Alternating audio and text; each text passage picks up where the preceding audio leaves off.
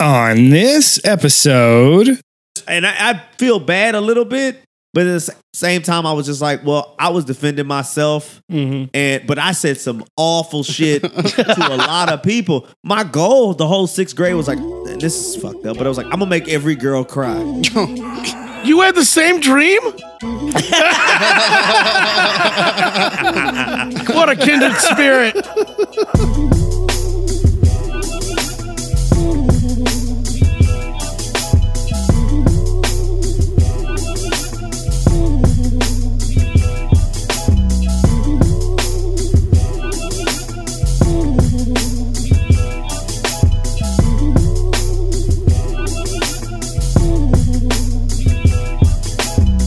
hello everybody, and welcome to another episode of No Country for Middle Aged Men.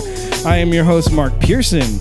My first co host is the William Refrigerator Perry of Podcast Hosts, and my second co host is the Jordy Nelson of Podcast Hosts. Their real names are, Juan Smith. and Adam Radliff. And I think we can all agree Jordy Nelson's a great player. Real gym rat, hustler. I thought I'd take that as a I'll take a compliment. refrigerator. but I was, I was that's referring dope. it to it in the context of last week. Nobody's that's listened to this before is still listening to this. We get one time listeners only, and you know that.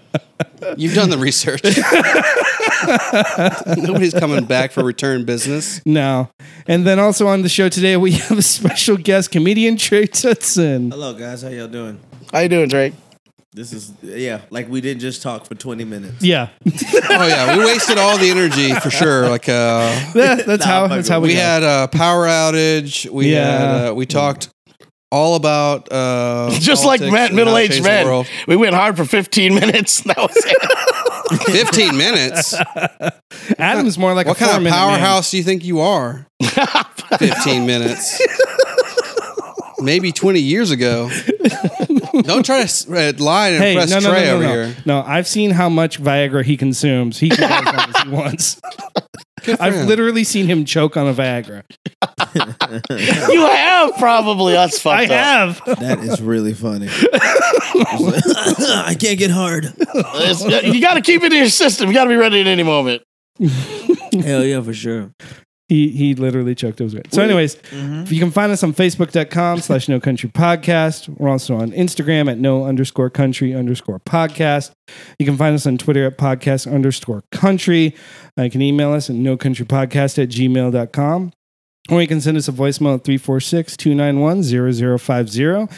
And once again, thank you to Marte and Amber over at Helps2. If you need marketing, hit them up at helps2.com. I just talked with them yesterday. How are they doing? They're Didn't doing one of them great. catch COVID or something like that? Yeah, but better now. All better now. Good. Yeah. Glad to hear it. Yeah. I would hate to have had to replace those great, uh, stellar partners of ours. Yeah.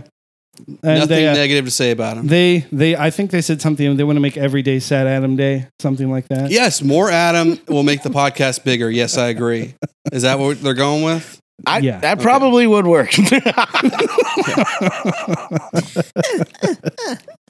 Uh, so Trey, Uh huh. Yeah. like the first question we usually ask is, uh, how did you get into comedy? And about Oh how long my ago was that? God, how did I get into comedy? Mhm. Well, you can't. I was born a comedian. No, Oh no, my uh, god! I didn't ask for this. I want my rights like everybody else. Uh, I didn't choose to be this. No, um,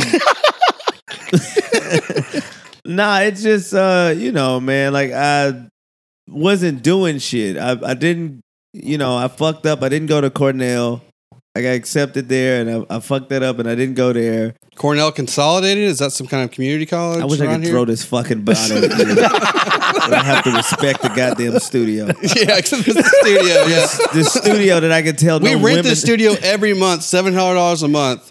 Please Yeah. respect the studio. I do. I respect the fact that no women have ever been in here. I Hey. can tell this oh, is shit a already. feminine less goddamn area. You Yeah. don't even Oh, yeah, you don't smell bring- like bitches have been here. no, no. Yeah. Sometimes women leave a scent, just a little bit, like you mm-hmm. know, a fragrant something. I can tell it's just men and balls and regrets. Oh yeah. Yeah. I mean, you- you don't want to mix the studio time with women time because that's where we are. The studio. Get some women in here. and not as podcast guests. That was the Yeah, we had time Corliss. Yeah, I was like, we don't have the same dreams. I, Yeah, Corliss is actually complimentary in my apartment. Thank you very much. Yeah. I should be She, having she can at least lie right to my now. face. Yeah. She has the decency to Corliss lie. is like a very, very nice aunt. she is the, the like I told her on the podcast. sweetheart. She is the most supportive uh, stand-up uh, uh, audience member there is. She'll Yep. support your joke if nobody else is. Yeah. so you No. I'll have recordings where all you hear is Corliss. I'm like, this is depressing. Yeah, you'll but- hear her laughing. I'm like, don't do that. And then I'll Dan it. Dan chimes in. That's not too bad. Fucking with Dan um, always. I uh, well, yeah, I wasn't doing shit. I, I dropped out. Of, me and my dad got into it. I dropped out at Rice, and I just kind of moved out and just had a place and was just you know just chilling. And I was like, I'm not really doing shit. And a lot of people had said I was funny and whatever the fuck.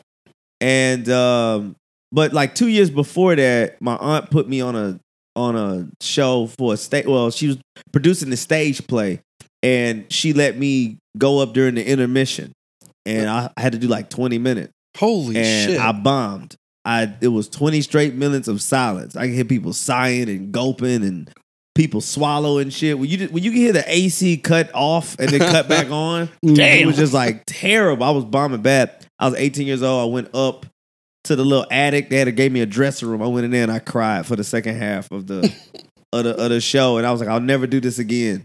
And then all the stuff I just previously told y'all happened. And then I went to an open mic once, um, and it was packed. It was at the Improv. It was like 400 people there. Back when the open mic was really good. Mhm. And the first joke I ever told, I got an applause break. And I was like, all right, I think I might want to do this. But then I didn't know how to do it. Like, I didn't know you're supposed to go out every night. remember my wife took me out for dinner. And uh, she was like, I'm so proud of you. This is great. This is fantastic. And she was like, What happens now? I was like, Well, shit, they're going to start calling. I mean, I, I killed it. I just, just murdered it. They just saw what happened. I'm the on industry I'm waiting on the call. knows. Yeah. Probably going to email me. I the don't know. chatter's got to be going on right now. Yeah. I have Uh, spoken. yeah. and then I waited around for like just waiting like like almost three and a half years. Like I don't know what the fuck to do or whatever. And then by three years ago, I just started going out every night consistently. And and then yeah, that's how I got into it. Just So when you were younger, if you if you think you just kept with it, like from the wor- the word go, do you think that you you got in a really big head real quick? no. it was good that you kind of took some time off. Or, let me let me make sure I curb myself on this statement. Uh, I feel like I'd I'd be a lot more successful if I'd have started when I first had an itch for it, which Mhm. I was like thirteen or fourteen years old, seventh eighth grade. All the teachers was I had teachers telling me I should drop out and just do comedy. I never forget this te- math teacher Doug Brown when I was in the eighth were you grade. getting and you were getting good grades? I assume because you could have gone to Cornell I or Rice. was not my middle school. it was terrible. I, I I don't even know how the fuck I went to the ninth grade. I never forget the counselor, Miss Gwen, came up to me. She was like, "Do you know you about to fail the eighth grade?" I was like, "Stop playing." She's like, "Why the fuck would I lie to you right now?" that would be a hilarious she was move a as a black lady. teacher. She was a black counselor. She told me just like that. Like, "Why the fuck would I lie to you right now? I called you into the office." Oh. She was like, "You need to get it together." And somehow I fucking pat, but I crushed it in high school. Mm. But middle school I was not doing good, and Mr. Brown was just like, "You know, man, I think you should. I think you should drop out now and just start doing comedy."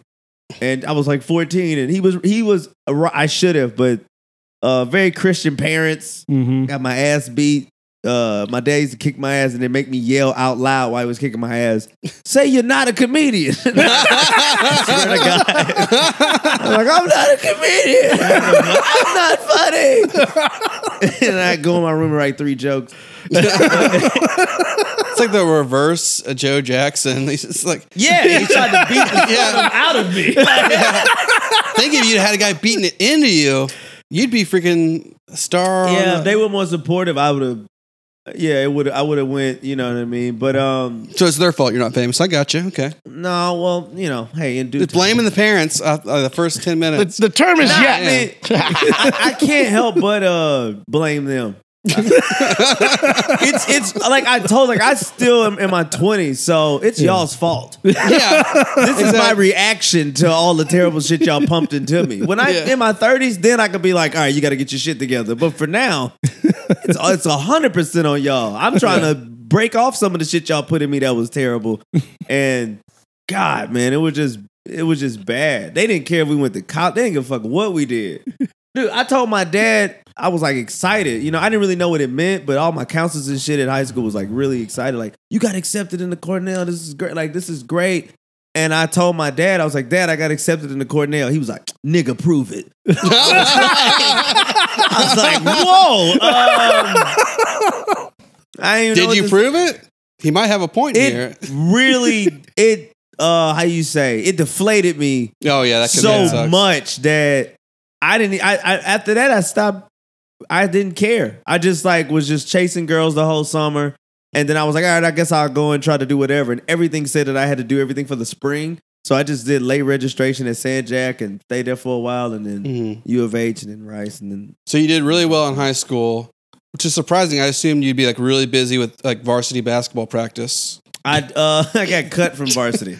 You actually tried out for varsity? I was in the program for three years. I quit when my grandfather got really, really sick. We thought he was gonna die. It was a lot that was ha- it was a lot happening. Me and my like every my family was just not in. It was not good. And this is honest truth. I was in a losing program. Like we Well- were like good players, but the program sucked. Like Uh-huh. practice sucked. Everything we hated going there. Still to this day, I say fuck you. to This guy named David Bosley. Fuck you. I hope your daughters You have heard it here syphilis. Jesus. Fuck you. Fuck that guy. I will never fuck fuck you. You made I loved basketball and you made that shit a miserable experience from ninth grade all the way to 12th grade. fuck you. I hope you get COVID and cancer. Jesus. Oh, damn. I don't want you to die from So it. I just he- want you to catch it. I just want you to suffer. I mean? I'm not with you death. Yeah, I just want you to have to go through chemo and a ventilator. He was at least the coach of the team, right? He wasn't just like the janitor. and He you're was like, a no, fuck he was this a guy. He was the head coach, and he was he was whatever he was. Went to LSU, averaged two point three points a fucking game. Fuck that guy. Yeah. Fuck It I- I refreshing to to have play such a candid guest. I because he was welcome. such a. Oh my bad. he was just a piece of shit. He just sucked and he fucked with us, and, and I don't trust him. He was from West Virginia. He's from the original slave states. Yeah. You know, what I mean? He's from that's OG slave. That shit on the coast. That's where they Yeah. ported the motherfuckers at. That's the that's the OG shit. Isn't that The where shit Jerry you see West is- is from? When you see, yeah, French, Yeah, yeah, from French Lick. When you see Georgia and Mississippi, that's all them duplicating the shit, the sophisticated version of slavery. That's why the shit was so rough down low, because the only part that they caught on was the beating. Whip your ass! It's like you also have to have some type of crop. Oh yeah, we got cotton. Like and that's the second. Like the crop was second. Number one was kick the slave's ass. Number two was oh yeah, move that tree. So Actually, this isn't the first time we've had this exact same conversation. Usually, we're not recording during this part, segment. Now. But anyway, that, that was the thing. It was like so we sucked. Mm-hmm. So you just wanted to quit. Practice something. Everything sucked. And I was like, fuck, I quit one day. I just turned all my shit in. I could have went back, but I was real stubborn about it. Like, nah, man, fuck this shit. I don't give a shit. And I didn't do anything else. And then when I told him exactly what I was going through and everything happened, he was like, "Hey, when you show up senior year, they're gonna put you in what, with some other fucking thing. So come back and we'll get your ch- schedule changed, and you know, we'll be Mhm. back here good." Year started like day two. I went to do the whatever, and he basically went back on his word. He basically was just like, "Nah, I'll put you," and then he put me through this fucked up process of our senior year, like this fucked up. Like he he had me basically like audition, like I'm on the team, Yeah. but it was like I could be cut at any moment. It was just like an auditioning Mhm. process, and then he he cut me, and I was like, "Fuck it," and then I was just just roaming, didn't do shit, just like was kind of lost. And didn't pick up nothing. At that time, I should have gotten a. Th- I wanted to go to a theater high school, Mhm. but my dad was so homophobic. He still to this day, no, whatever you wanted to do. Tupac Bullshit. If you saw a nigga with rainbow ton of pussy. socks, tiptoeing, flamboyant, you'd be like, you ain't going to this gay ass school. He wouldn't have let me. He wouldn't have let me. You know what I mean? Yeah. So Did you ride the bus to school? I rode the buses. No, uh, I c- it was optional. My mom took me every day. Mhm. So she could have taken you to this theater school. I um no, I would have had to, you know, I'd have had to probably move in with my grandparents or so because all of the like weird, weirdly like all the stuff that's like Midtown, Edu, and all the, all the third ward slash that type of shit. Now, um, that's where like all of the sort of uh how do you say like like fucking like uh like eh, like extracurricular schools are at like a criminal justice school and Mhm. like schools that's just like very specific like art school all that shit is in downtown in Right. Houston so I had to move somewhere close I had to use somebody's address it, they would Gotcha, the shit it would have went through because where we stayed at there's no bus line where we lived at Mhm. so yeah, I mean, I'd have had to catch her. My mom would give me a ride to the bus. I'd have to catch four buses to get to school, and then stay there from you know, I don't know, seven to hey, seven. it's hoop like dreams 12 got it done. I would have loved to, but th- I, Some I'll people want story. it. Some people want it. Some people don't. I I wasn't talented enough of a teenager to to have it done. Mm-hmm. Because when I was in the tenth or eleventh grade, there was this white family, the Jureks, right? Which I because I still call them mom and dad to this day. But they were considering adopting me. They were gonna do like some Sandra Bullock blindside shit, right? and For and they- acting, not basketball, right? well, yeah, for like comedy, like like, Okay, all- like, yeah. we got you. And um, I went out with them. They took me out to eat. We hung out. Everything was cool. And then um, you know, they were considering it. They took me to their house. Like this will be your room if we decide. And blah blah blah. Did they have any kids? They didn't have any kids. And then midway through it, they was like, I don't know. They ta- I think they talked to their family, and the family was like, No, we we you know we know black people in this family, even if you're helping out. So uh so they they was like, Nah, we're not gonna do it. They took me back home, and my my parents was like. Did you get it? Did you get the white Oh, family? I was God, like, no, I didn't get it. They, they fucking First off, you don't prove that you got into Cornell. Now you don't prove that you got into the white family you told me about. Yeah. Stop playing with your dad's emotions, Trey. So they was just like, no, I love how he went into white Thought he hit voice. the black. he was They like, wanted- "Well, Go not ahead, this go ahead. time, Bobby." What? Yeah, they wanted to adopt me, but it was just like he not he's not talented enough for the awkward Thanksgiving.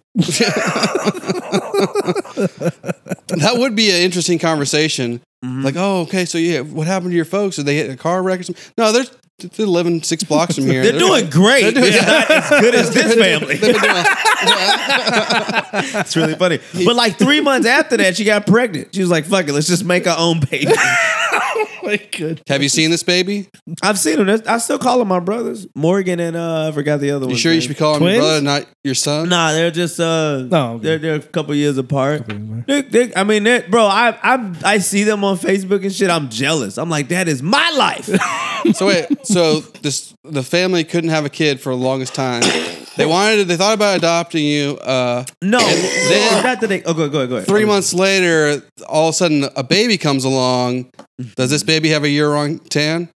No, honey. Listen, uh, I called him honey. Is this is this baby really funny? His dad would No, be no, so angry. Aspiring.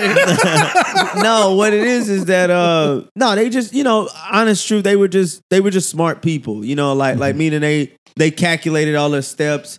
I believe they were in their um they were in their early 30s. Mhm. You know, so they they had kind of they had you know they had aspirations to do other things, but I think they both realized like, all right, we're we're probably just gonna be teachers, and um, you know we'll do all right. And and uh, uh, the lady I called mom, uh, Miss Jurek, she was like, oh, you know what, I'll I'll I'll try to do what I can to become a principal. He was a dope ass science teacher, and and he ended up uh, you know basically creating a a, a, a, an elective at the school that helped kids like get jobs and shit. Like once they leave there, and Yeah. with, with he was the first, that was the first time I ever saw a 3D printer. When I went Oh, saw him cool. again, they were brand new. He had got him to order it, and he had got into like different stuff like that. So I think that they Practical like- school? Holy shit! Yeah, yeah, overrated, they made a technical little uh, yeah.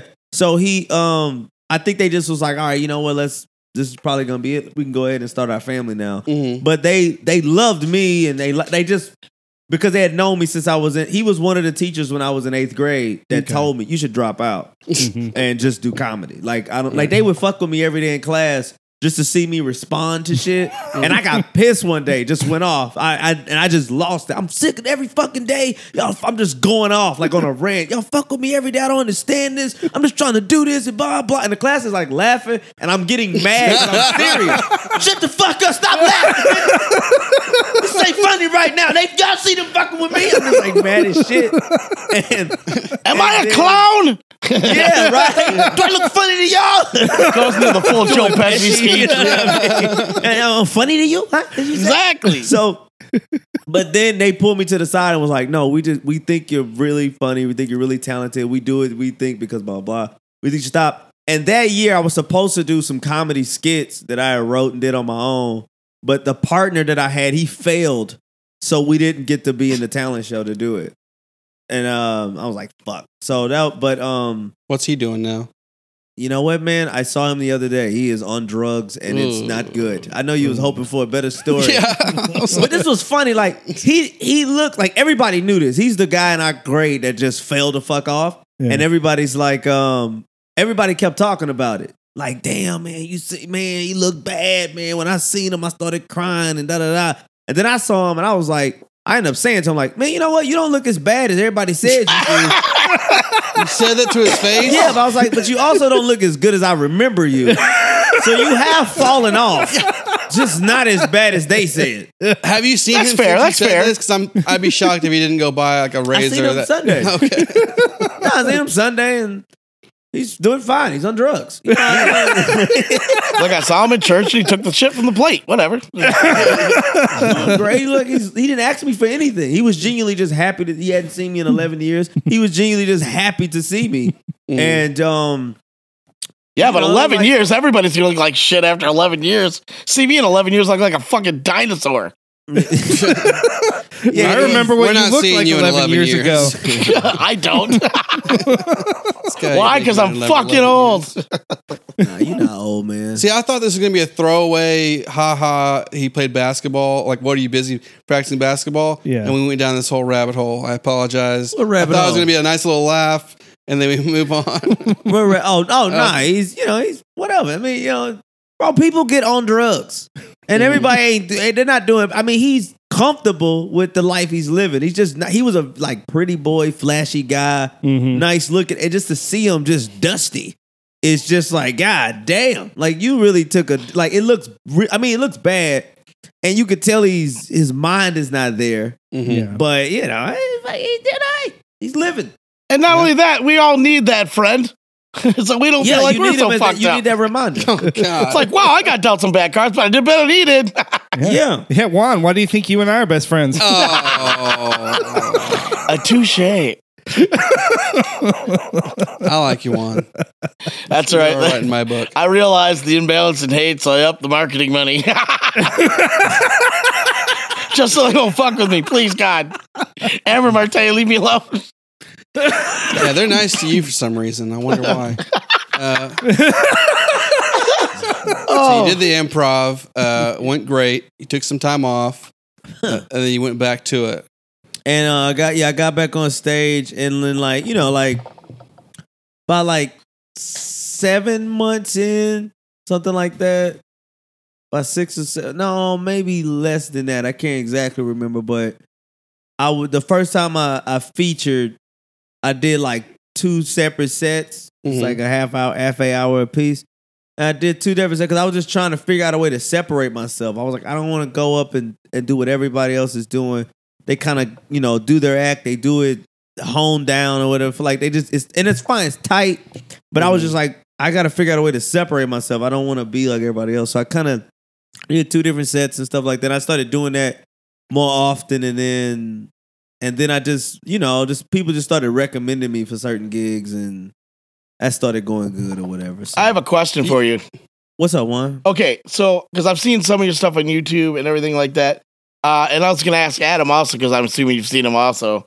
Is uh, is this a crowd work guy, right? No, I'd say that he's more of a storyteller. Yeah, Uh, yeah, I guess he's definitely true, not. Just watching him, uh, you can speak for yourself. But, well, like, just from what I saw of him, what you I would seem not so consider him a- comfortable. A, crowd work guy at all. oh no go ahead Juan When you when you get on stage, you would seem so comfortable. Like a, a, lot of times, it's like when comics get up, they have that you know that initial moment, and you can Yeah. like feel that insecurity, like okay, I got to get the first laugh. Like Mhm. you didn't, you didn't have that. You just walked up like I'm gonna get that shit, and then just kind of went. And it seems so like fluent. It almost seemed like not not that it wasn't rehearsed, but like I don't know. It just seemed very uh not dry. You know, like a lot of comics, they do the same bit over and over and over, and then it's like Mm. it almost sounds a little bit monotone because it's like a dialogue that they memorize. Now he's just describing my set. Yeah. This fucking fucking Yeah, Like- it had more pep No. than that. Is that what you mean about like separating yourself? Because that's what I noticed. Was yeah, The energy was a lot different. Um, that's just you know, uh, just reps, just the repetition of going up on stage and just and doing it over and over again, and then growing in different areas. You know, not just in the material, but like actually like transitioning from um who you are off stage to on stage. Most people off, most comics off stage, you know, they're very. If you just if you get a chance to talk to them, uh, they're more comfortable. They're more loose. There's a lot of guys that are that are funnier off stage than they are on stage, which is like Lewis Black said, the biggest mistake you can make. But like, it's it's just a thing of of of of growing and challenging myself. Sometimes going up with no jokes prepared and just seeing how far I can talk as myself before I get to a bit that I know is gonna work. And I, you know, I can crowd work for a long time. I can't just do crowd work. I can. Um, my main thing is it is prepared and honed material because that is what makes you. To, in my opinion, that's what that's what separates great comics from good comics. And you've done is- improv too, right? Like improv, uh, it's funny. Yeah, I was. No, on, he did the improv. I was on imp- no, but I was on the improv team in high school. That's Yeah, what that, that's what. I, no, that's what I meant was because it, it seems Yeah. like the people that have like a hunger for that improv. It seems like that would be such an advantage if you go into comedy because you would have the balls to go cold on something like that. His was weird. His was know? weird. A person. So here's what's weird about when somebody does improv, and, it, and you can take most of what I say with a grain of salt because I'm I'm still very Yeah, we're not even this recording shit. this actually. I'm This still very shut up. I'm still very young in this shit, so I don't want to sound like I know. But the difference with the reason there's always like a weird beef between improv and stand ups, improv people are one, they're very fucking supportive and congratulatory to everything. Two, um, they're up there with people, which I I will say that bomb suck. If if you and another person are bombing together, that sucks a little worse because that'd be like we came together to be bad. You know what I mean? Like, so that's like a that's a sucky bomb. But when you bomb as a stand up, you bomb alone. So you know you can immediately address the problem. Like it's me. I can't. I have nothing else to fall on. No it's me. the I buck fucked it here. But also, um, as a uh um people who go from improv to stand up, the transition is weird because they're they're actually more theatrical. They're very they're, they're very big and and boy when they like they they they use the sta- you can tell like you like this Mhm. motherfucker used Right. improv. It's very it's very like loud, but like no, I just a lot of my I do announcement. My dad's a pastor, so I do announcements at church sometimes. I do announcements at church. I used to do I was the announcement clerk. So I would do announcements every Sunday. Just always being around uh public speaking. Mhm. Just from very little, Yeah. I'm I I can get a gauge on how the crowd feels or whatever the case may be. Um so the the comfort it took a while. I used to be a very monotone uh I can't imagine that. repetitive, like very like just you know that what he's what he described, where you just sound like what the f- like it just sounds like I'm just reading off a paper, right? or Yeah, like that. real flat. Um, it took a while to like get to that. Yeah, it took about took about four months of. a while, son of a bitch. I was expecting him to say like a year and a half. To I'm like, all No, right, I'm it- on schedule. This is great. Well, the it's like thing four is- months. Well, I don't know how long I see. This is the thing. Like, all right, is it from the progression? Is the progression from how long you did it to when you changed it, or from when you noticed it and then you changed it? See, because I might have did it. I might have did it una- unaware for you know two and a half years, Uh-huh. and then when I noticed it, it took me four months to change it. So I wouldn't say that it took two. I wouldn't say that it took me two and a half years to change it. It took me four months. Once I I didn't notice it before. Do you feel like you changed in your personal life too, or is or is that just on stage? Yeah, well, with this year I have. This year both happened on Uh-huh. stage and uh and in my personal life. I'm just more relaxed and more Do you get to be more like yourself on stage then? Not yeah, I'm still not see this and I'm still not 100% there because I want to I want to be really like my main goal now for the next next 3 years is to figure out how to be more interesting than funny. Like I want people to want to like no matter what I'm saying, I want them to want to listen to me for a while because they just feel like it's to go somewhere. I admire dudes that are terrible comics, but they somehow manage to be interesting. Where you're like, why the fuck am I listening to this guy? And he hasn't said shit funny this entire set, but for some reason, I'm still listening.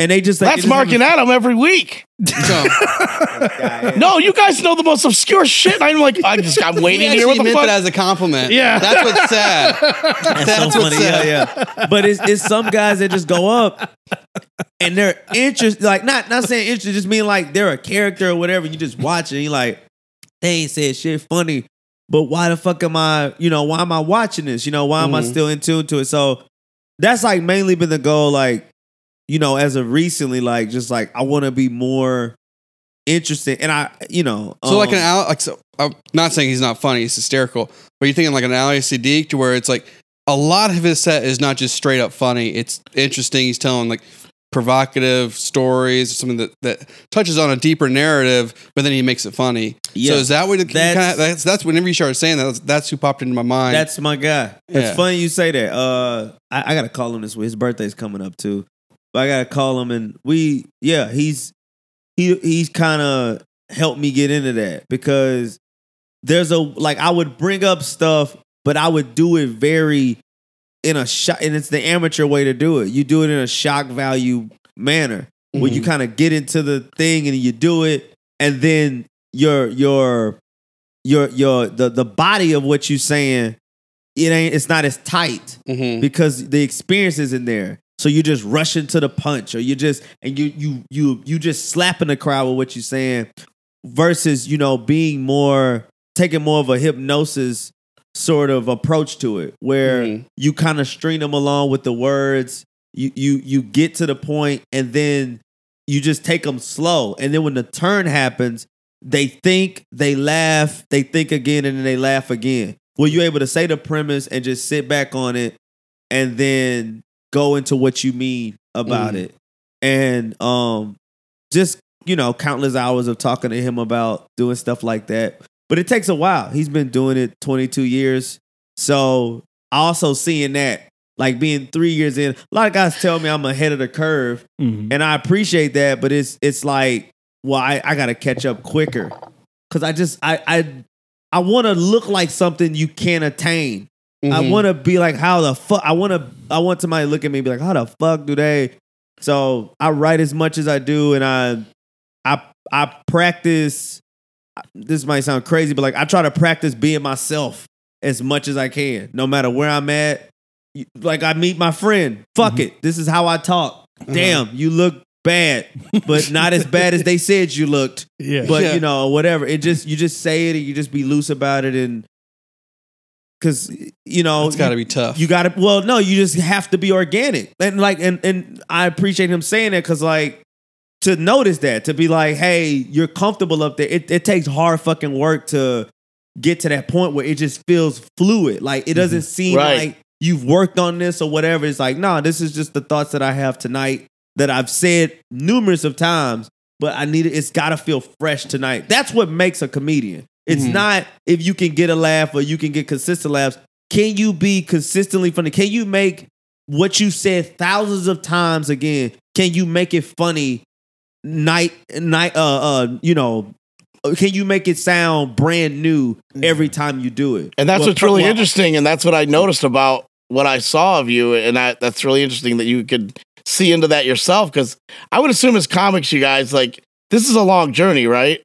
It's I a mean- marathon. Yeah, I mean, you got. I mean, you guys talk about doing this years like that's the beginning, because you know people Yeah. that have been doing it for twenty something years, you know, and they've finally achieved like you know uh, a level of whatever that you know you would want to have someday, but yeah. you want to have it faster because man, that seems like a long time, right? you want to have it faster, but everything that you like, there's stuff I got, I, I auditioned for and submitted to that I didn't get, and you you got a bit of you got some bitterness about it, but um, then in retrospect, you're like, I wasn't ready for that shit. Like I'm glad I didn't get it because if I had got it, you know, like Right. you don't ever want to like you don't ever want to achieve something or or be rewarded something too quick because that could be the end. You get it, and then you like, I got it, and then you lose it just as fast as you got it, and then there's no rebound because you don't Yeah. have any experience to. You don't have nothing to fall on. You don't have nothing to, to use to catapult yourself back to that. You, you, just it's just like a mar- you just got to take the whole process like slow. So, do you guys think that it's important then to have like uh, like you were talking about like a mentor, like a seasoned comic, somebody that you know that you can trust that can you know like give you that kind of wisdom, or is that something you just like kind of figured out on your own?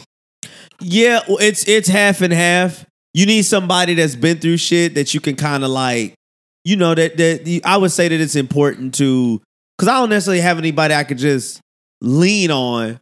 It's like I'm getting to a point where like there's I- there's certain pe- I want to hang around people that have the ability to pull me up to a place and not all of us looking and hope and in the same sort of hope pond. Like I kind of want to like like I, I need to be around people that have got shit and because you ever notice like I don't know if you guys know but like like if there's a lot of kids, sometimes like most times like the youngest kid be the most successful because they almost get to see like all of the other kids fuck up Mm-hmm. and and and you know and and whatever they get to see all of their mistakes and then they get to kind of weave through and and and it's like to me it's the same thing. Like you want people that's like been in it longer or or just achieved a bunch of stuff and you get to just sit back and and you know just weed through all of the stuff that they've done and then kind of find the right path Mhm. to try to shoot up. And you you can't do that shit if you you hanging around people that's that's hoping the same shit you're hoping sort of at the same level.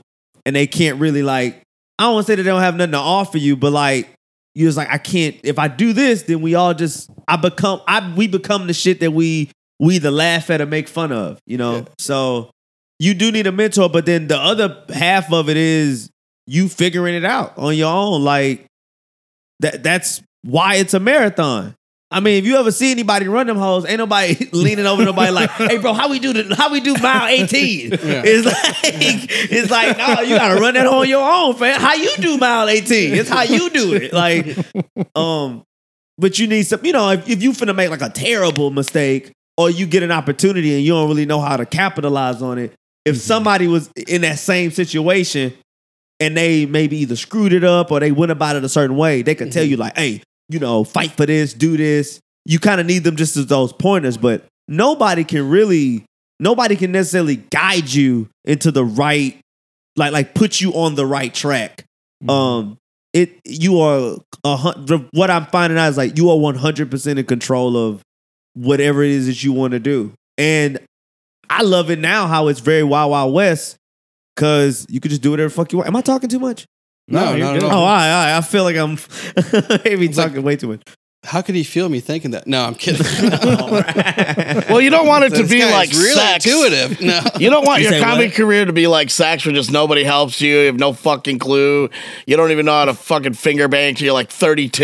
You're like, what the? f-" You know, you want somebody to give you a That's hand. called a bad partner. like I'm, I'm like honest truth, man. Like I am jealous of people that found true love. I've been married for five years. This guy. and she's not my true love. Oh my. She's got my back, and I can count on her for a lot of things. But the shit that like where I think about like, like could I like the thought of being old with her frightens me because that's like oh I didn't find true love. I just kind of adjusted.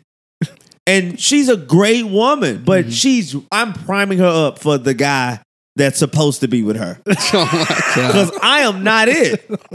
It's just yeah. Who can you? Who in your entire life can you point to? Like, oh, they had true love.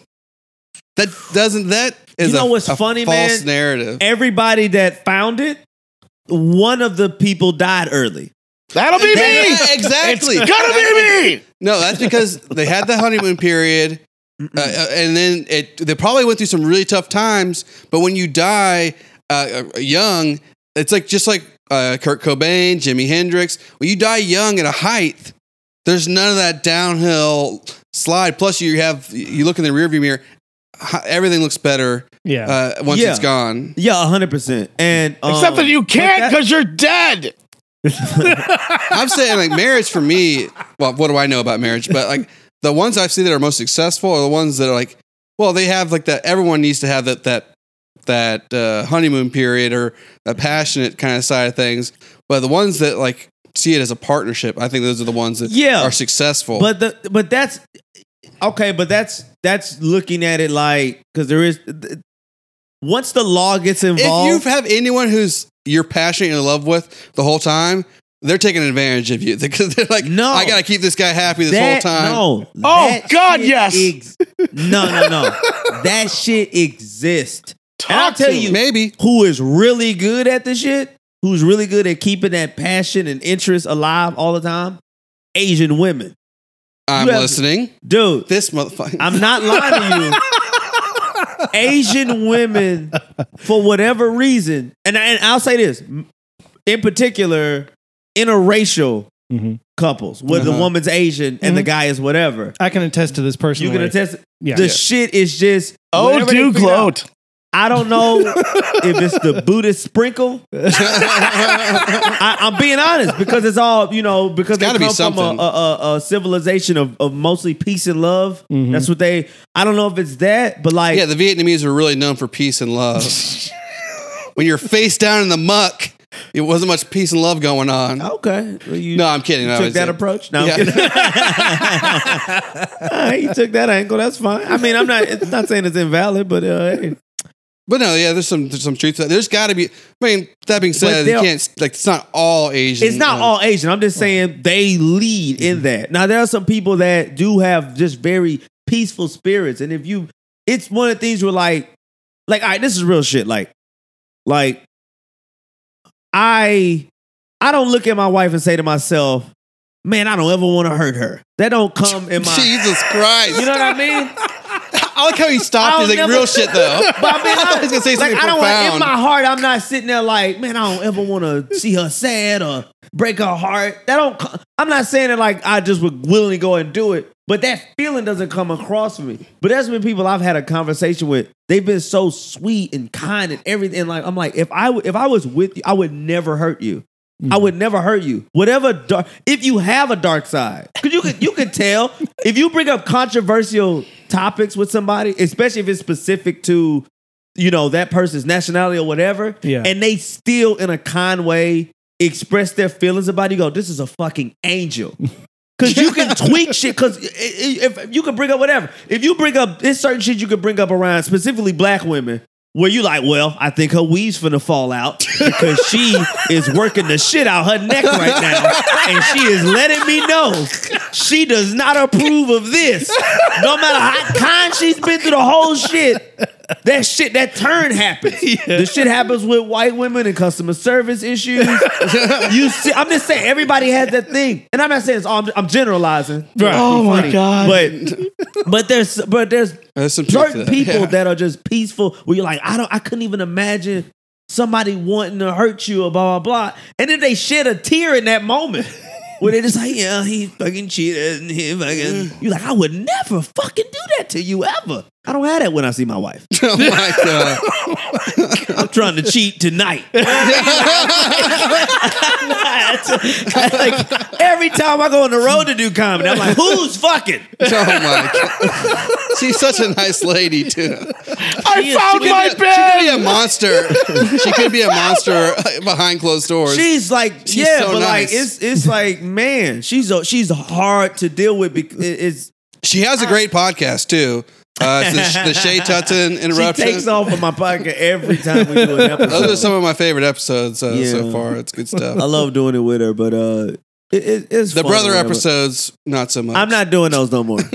I I, uh, I I literally looked at the numbers. I was like, boy, it's been a major drop whenever I put you niggas on. So I might delete them. I well, think as I soon might as you delete started talking all. about hockey, I was like, "What the fuck am I listening to? What's going on That's here?" me irritating them. Exactly. Yeah. Which they were not biting. They weren't taking the bait. I was like, oh, They did it. They they did they, they, because I I pre-gamed. Oh, I yeah. pissed them off earlier with it. Yeah, So by the time we start recording, You went real hard in the paint. I'm like, the nigga, bat. the show is now. The show was not 15 minutes ago. Yeah. when y'all showed up, but So where are you in the age group? You say you're the youngest, I'm second to last. second to last. Yeah, and kind of like like my little man. It's just I disappointed everybody. Like I, I think about this constantly because I, I, ha- I d- I was a kid that had a lot of potential and I, I could have been, you know, I, I just I should have made wiser decisions because I had opportunities to. Mhm. Where I'm at a predominantly white school and I'm. I'm, you know, I'm considered a like a like one of the shining stars at the school. Just, be, you know, just being funny and the grades and all that kind of stuff. And I didn't take it. I didn't take full advantage of of. I didn't slow myself down and say like, what do I want to do? But the house, Nobody does. but the household I grew up in, I felt like I didn't have many options. It was Mhm. like play ball or get a job. That's what it felt like. And that literally what it was. Once I didn't play ball, I was like, all right, fuck it. I'll just work. And I had so many other things that I, I could have did and just not just man, the worst shit you could ever have is is is closed-minded young parents. Be- Mm. because they're very energetic about their opinions. So when you're a young kid growing up, you take everything as fact because they say because they're so passionate. The best parents, the be, if you're gonna have any parents, the best parents to me is closed-minded old parents because you can always rely on the fact, yeah, they're fucking old. Like you can always rely on that as a thing. But when they're when they're young, it it's because they're so passionate about it when they speak about it. It, it just it gets burnt into your head. It took me a while to really sort of cleanse myself of that upbringing to the one I can go home and observe them and be like, y'all suck. I'm gonna figure this out. I'm gonna figure this out, and and I'm gonna be and I'm gonna be like I'm the complete opposite of y'all. For anyone listening, his wife sucks, and now his parents suck. My wife does not suck. She's just not for me. You know what I mean? Like, like, like my wife is a good wife for another guy, and I really love, I really do love her, and I, I, I do care about her, but I can't help but notice how we are not compatible. We don't have anything in common. The only thing we really have, we- have good chemistry together. Like if we do a podcast or we do stuff like that, because just because we've known each other for twenty years. Mhm. So, um, you know, it, it's that kind of shit where where we just click in that regard. No, But- you're just being real. That's all. yeah, she, but she's not. She, I, I'm like, you are not. I let one get away. I don't know who the one is, but she is gone. Well, with that high school situation, you had a lot of choices. And I'm hoping she's waiting in the wings. Like I, you, you finally, you fucking, you took the blue pill, motherfucker. See, that's why you take that fucker every day, man. Then you're ready. yeah, this guy. Dear God. So, what? so uh, obviously, you talk about your wife like in your stand up too, like Yeah. uh, That's been the new challenge this year. very freely, and I think it shocks a lot of people. But it's obviously very funny. But like, what was the the moment when that clicked? You're like, I'm gonna go there. It's got, but you guys, you're, you're gonna set yourself into a little bit of a hole with some mostly female audience members. Uh, but you obviously you can overcome that because you get big laughs. But well, was that a conscious decision to go into that subject matter, or were you just No, like, "Fuck it, I find this funny"? No, it's just I my that's where my life that's what happened. I got married I was married and I was doing stand up and um there was someone she used to come to a lot of little shows and shit. And that was always like her favorite jokes. And honestly, I just saw them as just jokes.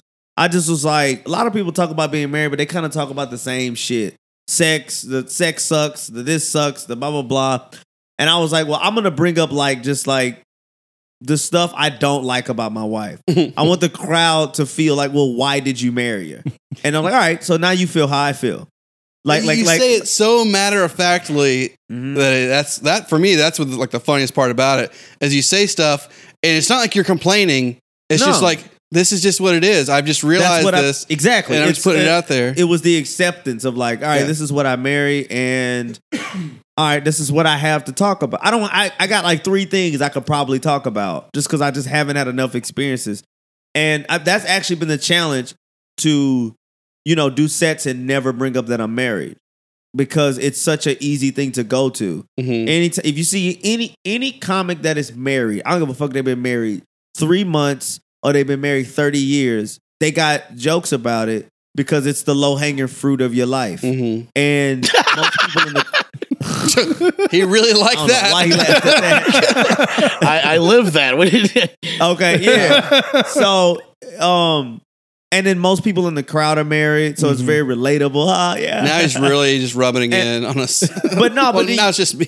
but then you're because you're saying what they you know a lot of them and and then some of the stuff I, I am saying i am saying what a lot of these guys are thinking Mhm. because some of them have just mainly been mostly doing southern crowds Mhm. they they have wives that are similar to my wife but they can't you know you just gotta kind of keep it in and whatever the fuck and and i get to go up and say that stuff but i hate it it's i i, I like it for now as a young comic because i'm like well good i'll graduate out of this and then i'll be able to talk about other things on a on a on a on a much more experienced level like i don't ever want to bring up i'm married I just want to. I want to be able to go up and you know do an hour and some change, and you don't find out I'm married to the end of the show. See, I'm noticing a pattern, and I see I, I notice this with a lot of people who are successful or good at what they do, is that they're always ultra critical of themselves and they're setting up new challenges for mm-hmm. themselves. So you you you count, you've said a couple times like, well, I didn't fulfill this potential, da da da da da. Because I felt the same way when I was younger. Not comparing myself to you, but like I was always, oh, I thought I was going to be here at this point. I thought I was going to be here, and then because you you're constantly striving to catch up. Yeah, And if you have that mentality, you're going to try that much harder. Because if Yeah. you're ever like, all right, I'm the shit. This 30 minutes, this hour is the shit. nah, I've arrived. You're It's, fucked. it's it because all it takes is bro. All it all it takes is somebody just um a, a, a dash ahead of you Mhm. to to strip whatever you think you're doing is great down, and it can easily humble you that God, quick. So I hate that I do good, you know, at the level that I'm at as far just comedically, because I'm like, I know I can be better than this. I know I'm supposed to be better than this. I should I know what real hard work is. And, you know, I'm kind of, you know, I write two hours a day, but I'm like, I could be doing more. I could be stripping stuff down better. You know, I could watch no TV. I could just get up and just eight, nine hours a day, just straight comedy. Don't don't watch anything. But the bad part about comedy that sucks is that you cannot. It's it's it's an intake. It, the intake is just as important as what you're exerting. You you can't if you just ex, if you just exert and you just put out, you eventually will run out. You have Mhm. to put stuff in and have it go through a filter and sit there, and it just takes a long fucking time. So that is the so I, that's the thing I kind of done to justify watching things that are different or walking or just go and do stuff like fun activities just because I'm like I have to I have to take in so that it gives me a different perspective and approach. For sure. If I'm just one way, um, that's how you, you see that a lot. If you see comics like they'll put out specials too quick, Mhm. and and everybody has like that week special. Mm. I feel like it's because they've kind of they didn't take in enough. You you feel when you watch a special, you feel like you got the B side of the good special. yeah. You feel like you just got extra material sure. from the, and it doesn't it, it doesn't feel like they actually went through an experience. They went through a journey, and and and it's this. It sort of takes you on this ride. You you Mhm. just feel like you're getting extra jokes, and um, I I just you know like I say, just try to watch and observe that. But like, I, I could be working. I should be working way harder than I am, and I'm I'm putting out more content and trying to stay active, but it's a fu- you realize why it's a fucking marathon because then the game changes again and then you got to adjust to whatever the wave of that shit is and you know the only uh essential thing the only common denominator to it is is if you are truly funny you remain through whatever you know what i mean like you Yeah. just you want to become sort of a timeless vessel Yeah, because but you nobody saw COVID coming. funny. you say what Nobody saw COVID coming, and, and what impact that would have. Bill Gates saw that shit coming. he bought it Exactly. But I mean, to Some scary comedy, shit. man, it put a lot of com- We've talked to a lot of comics, and I mean, it's it has shut a lot of people down. it just weeded out you know uh, what i what i love about it is that um it if you're if you're a lifer then it was just time off it was Mhm. probably time off that was much needed you know to just slow down and reflect and readjust and figure out what you're gonna do and what you're gonna be you know what i'm saying like i got friends and stuff that's like oh i'm rusty i'm this and i'm that and i'm blah blah blah and I'm like, I don't know what the fuck you talking about. Cause I, I I don't feel like that. It took me a while to like get used to like what am I gonna do on stage and blah blah blah. But then like not to sound arrogant or anything like that, but like the reflection I had during COVID was like, bro, you you are comedy. Like you you you everyone if if everyone says you're naturally funny and you wanted to do it because you felt you were naturally funny and you've heard this for forever. This isn't a thing that you are trying out to do. This is your lane. This is mm-hmm. the only thing that when you went to do it, nobody looked at you crazy for doing it. It was almost like, yeah, that that makes perfect. Nobody was shocked that you tried it. This is what you're supposed to be doing.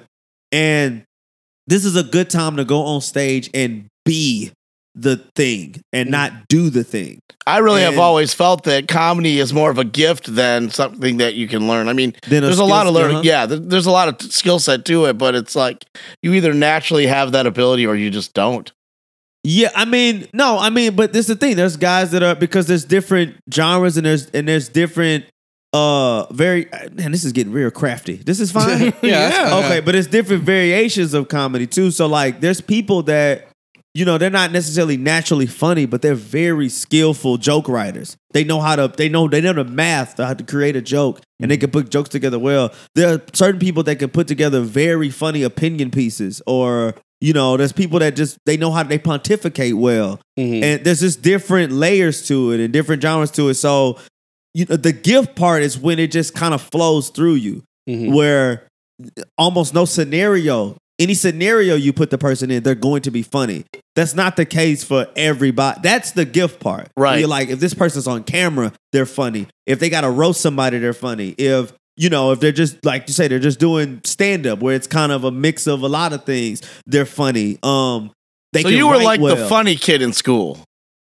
I was always the yeah, and it was a conscious choice because I had so much terrible shit happen in elementary. I got pissed on. I was the I was the kid that got bullied a lot. Mhm. Uh, I got beat up a lot. Some kids peed on me. I got shoved in a dryer. I got Damn. all everything molested. The whole everything you could think of. Everything fucking happened. And when I got to the sixth grade, I was just like, all right, I I, I got to figure out a way to defend myself.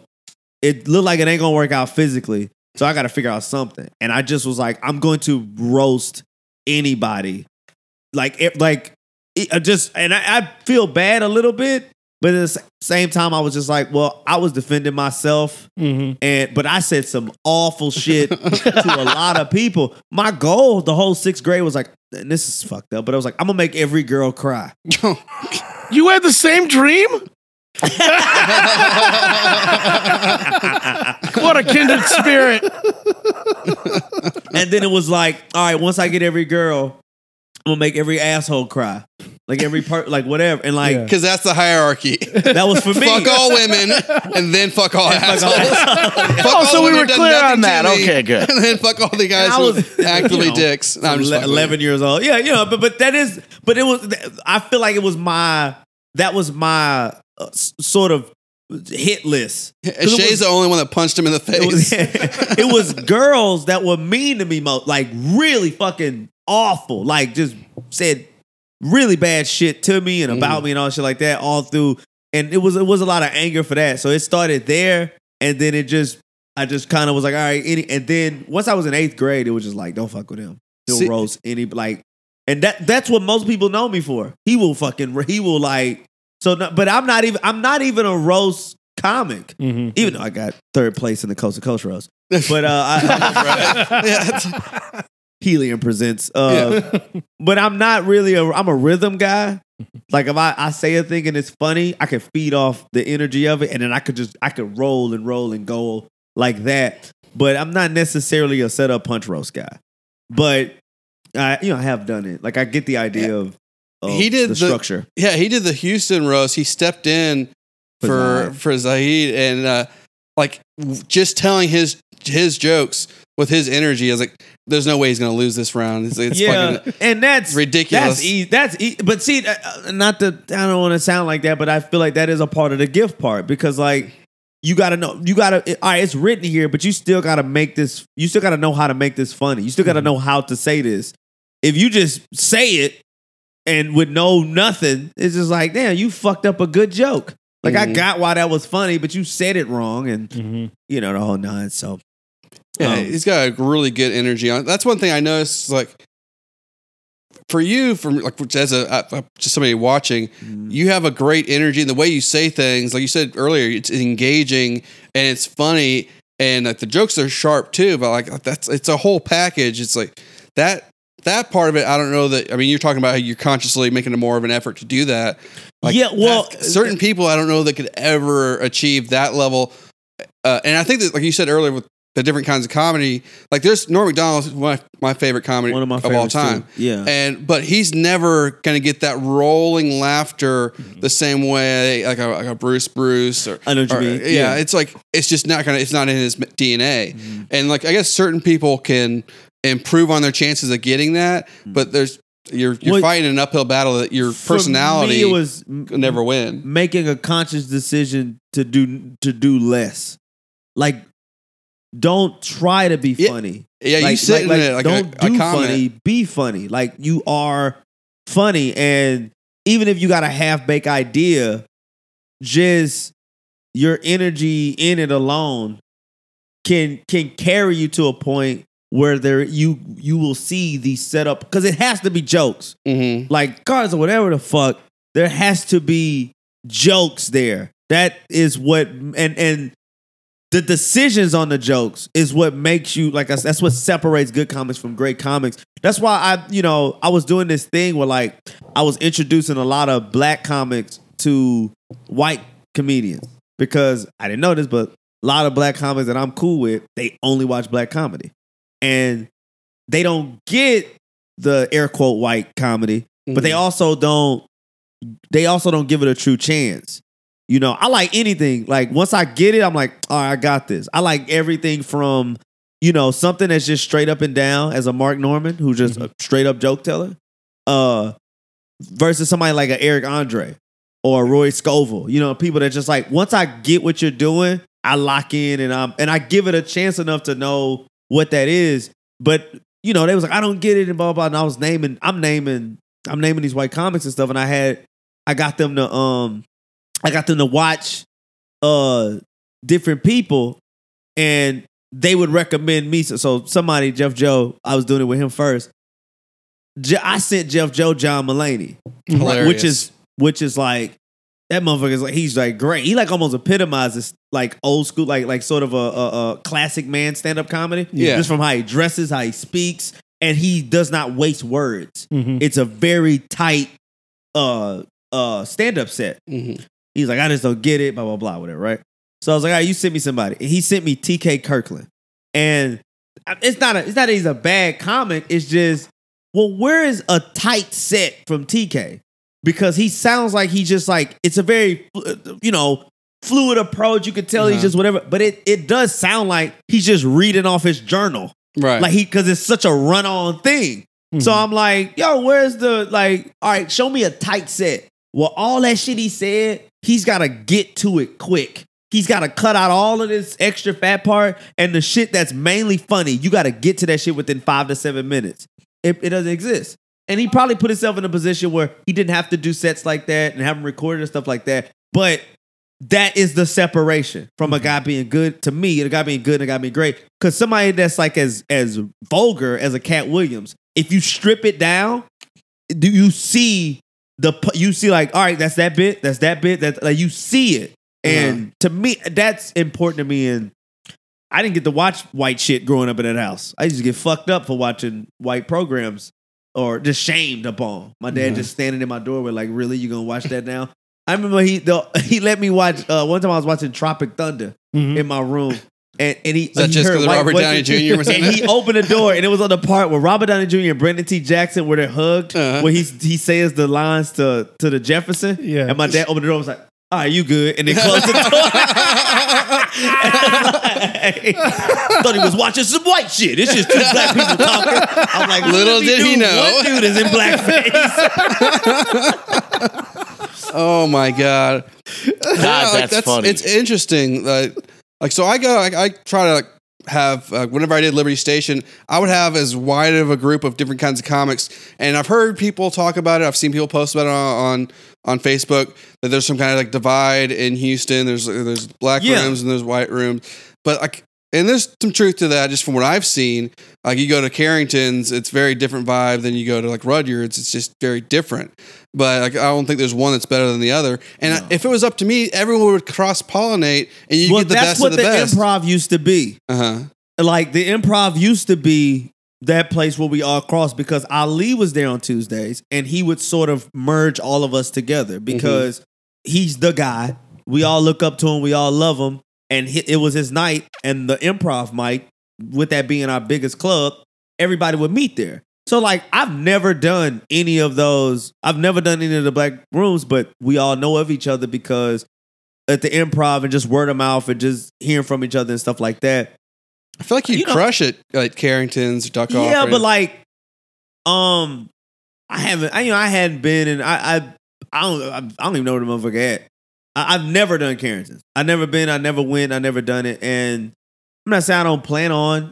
It just, you know, for me, it's like, it's on the same night as Rudd's. but it's like, what am I? Tr- my thing is, what am I trying to accomplish at this point? Because I did go like when I like when I was just playing around with it, like kind of doing it every on and off. Mhm. I did go do rooms like that. You know, I did go, you know, to these weird hookah lounge places and stuff like that. And you go up and it's unorganized and you don't know when you go up, you don't know when you're getting off, you don't know. And my my my goal was the stuff I saw on TV. My goal is like a late night set or stuff. And I just was like, how to my thought was just like, how the hell am I gonna how am I gonna do anything? Like how, how am I gonna what I'm trying to accomplish? I don't understand how this benefits me.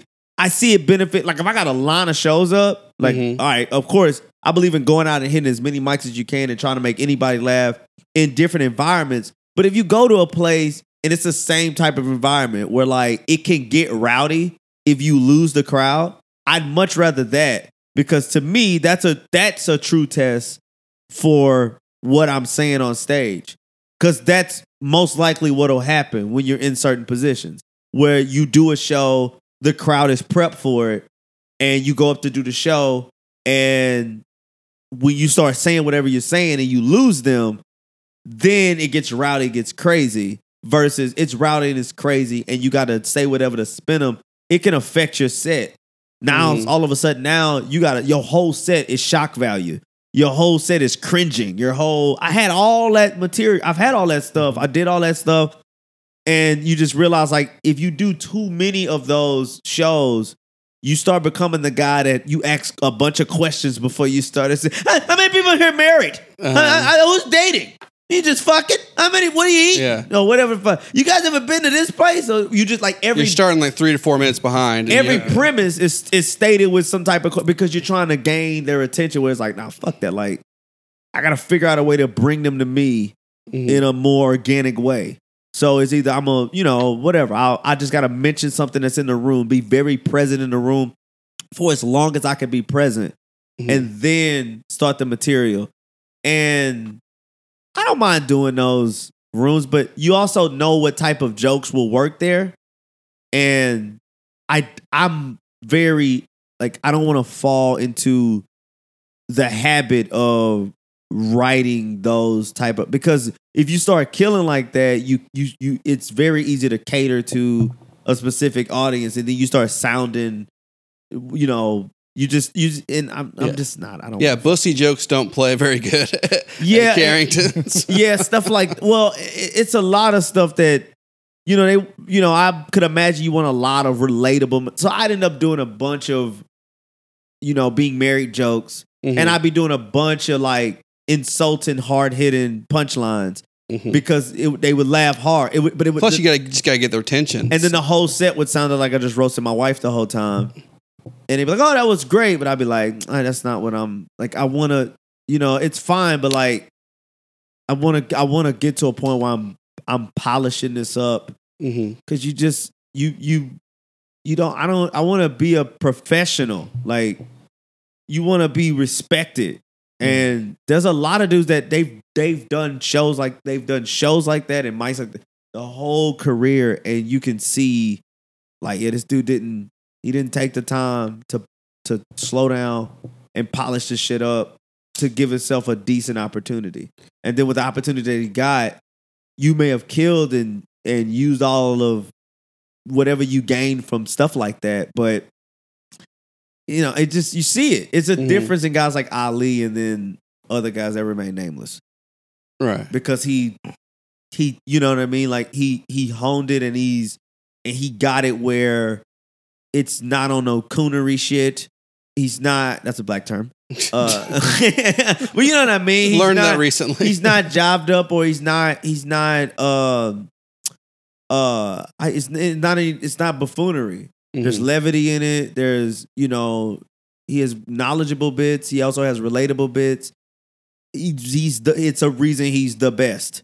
Mhm. And I'd rather look at that approach and be like, how can I, you know what I mean? Like, how how how can I get to that? It takes a long time, I but feel like like, it'd be more challenging, more rewarding. yeah, exactly. And it it's yeah. So um, but the the scene is split up like that because a lot of a lot of those they don't feel comfortable at. I wonder if it's the- a geography thing because it almost seems like uh, it's almost half that because basically like all Carringtons, Duck Off, um, the, the library uh, that Ken Mills puts on. It's Okay. a really fun show.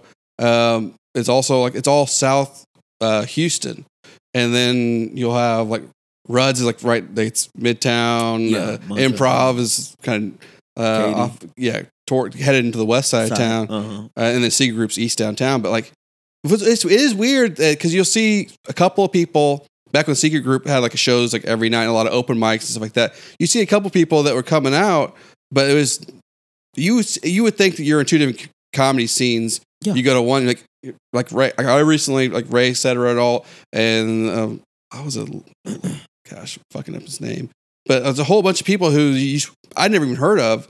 And I go to the, to the show and they got like posters and everything. I'm like, Oh, what? yeah. I'm like, They what like- the fuck? Doing it up and it's big and it's like it's fine, but like you know I'm Little Daryl, that's who I was thinking. Lil. Daryl. And I, I did a show because that was the He's thing funny. that happened. I did a show with him and it was cool. And we had kind of both heard of each other in the same sense where like a lot of people were saying that we were like, like you know, as far as up and coming guys, you know, Both Lil.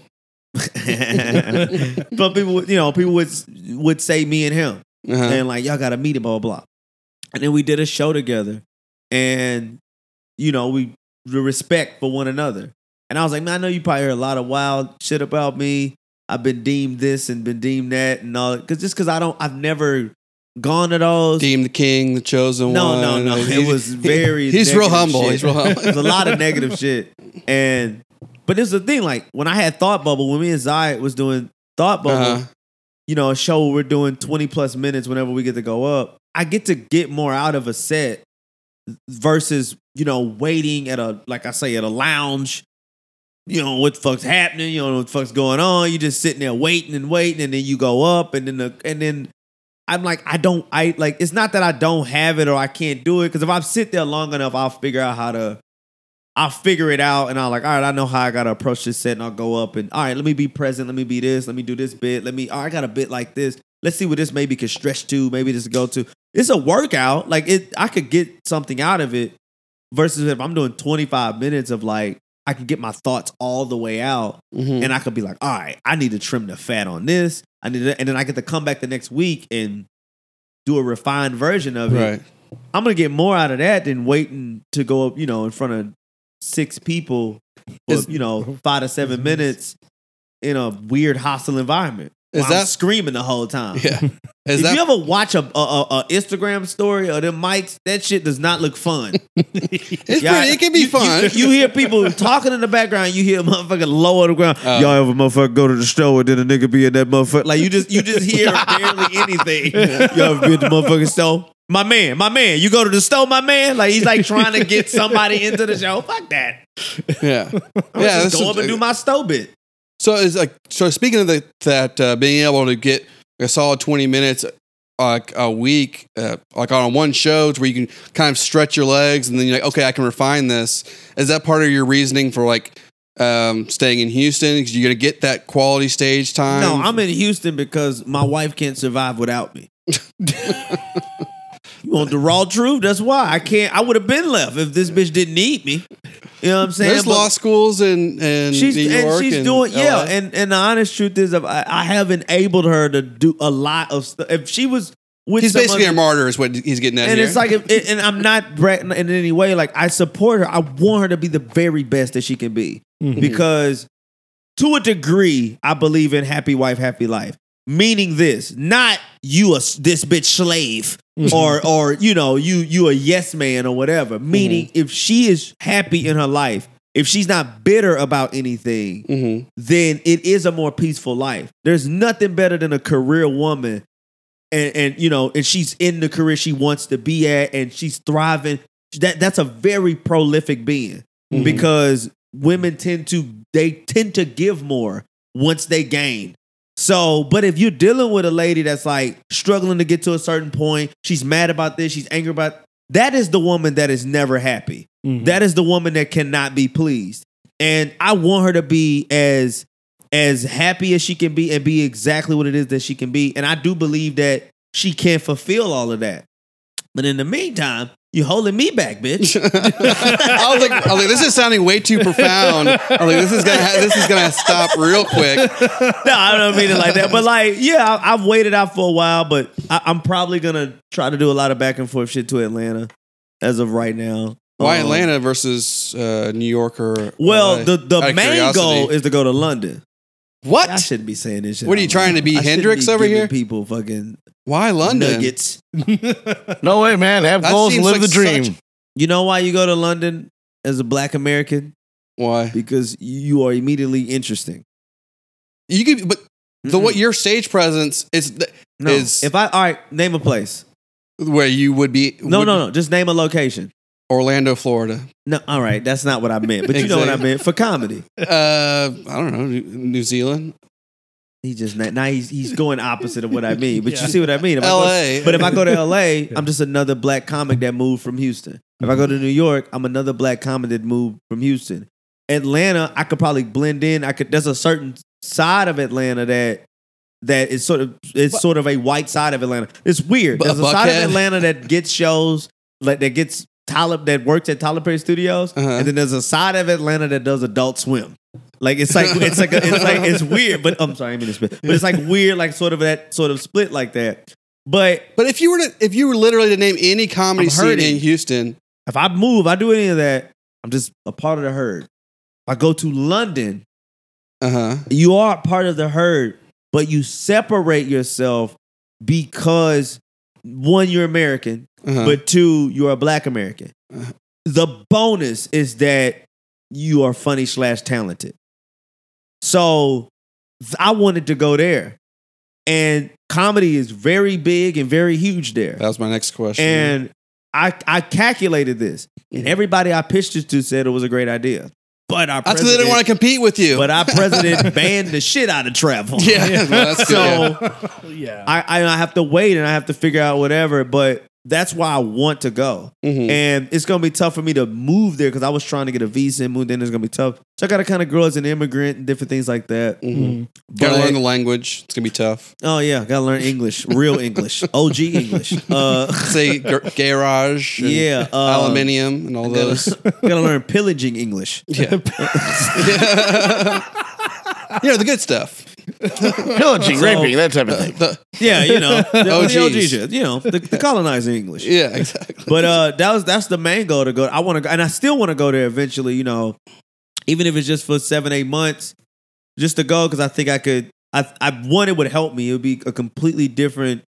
Uh, it would it would it would change my perspective on everything. It'd be completely different from anything I've known. I've I've been around. I grew up under, and um, that that's the main goal. I want to go there because it's just just the Is that Slade advice or no, not, or what's no. that, what's that guy who was on Whiskey Brothers right before you? He still John he was Wesley? on. No, he was on. He was on this week. Um, Oh, Sam Dreads. Demaris. Yeah, He's still he, on he there. talks He about just- going like over Europe and stuff like that too, right? Well, they talk about going to go do shows. Uh, They they don't. They're not talking about living there. you have to because- learn a whole new currency. and they make a, well. And Slade does do. He You does have to do ride those- the tube. He does do So European fun. trips and you know he moves internationally. He has. We've talked about it, but like, I I, I have a different advantage. I have a I have just have a different advantage, and I'm I'm not. I'm also ev- I'm not evolving the same. Mhm. just from looking at everybody else, you know, I'm I'm I'm trying to approach it differently. And I'm I'm not and other people have gone over there and, and been successful. I'm not saying it in that sense. It's just for how different people see me, how I speak, and whatever the case may be. I feel like if I went over there and be this, I could really I could change my life. You're Um, definitely going to separate yourself from the herd. Like, there's no doubt about Exact- that. that's the- there's yeah. n- there's no Trey And equivalent. I don't know if I in could London do that. But is that a good thing? because you're that's what you are here in Houston. You're you're you're big in a in an environment that's somewhat smaller. And there, you're going to be big. uh, But are you going to be go? Here's my question. So that's Uh-huh. what I was getting at with uh, kind of the stage time, which makes a lot of sense. You're getting hours and hours of stage time uh, over years, which is Uh-huh. huge. And I've heard a lot of people talk about moving to New York and then moving right back because they're like, there's no quality stage time. You're starting from scratch. Yeah, But like, the thing I'm wondering is like, if you go to, uh, uh, and I'm not shitting all over your ideas. I mean, you you haven't thought about it more than I have. But if you go to London, are you going to be sharpening your skills against the best in the game? So it's yeah, like, because all right, I'll just all right, you know, I'll, I'll tell you, you, you you go as a visitor. mhm. You don't ever, you don't go anywhere you move to. You don't tell them you're moving there. You tell them you're visiting, and then you go and you do a bunch of shows. Trump, And you heard it here first. It's all fraud. He's not really visiting. He's moving over there. Get his tax money. but no, you you go and you say you're visit. The honest truth, you go, you say you're visiting. Mhm. People give you show. They they put you on shows because you're visiting. Mhm. You go and you crush it. They say, "How long you in town?" You just be like, "Um, oh man, I don't leave until whatever." You say a month out. I don't leave until whatever. Oh man, I got a show.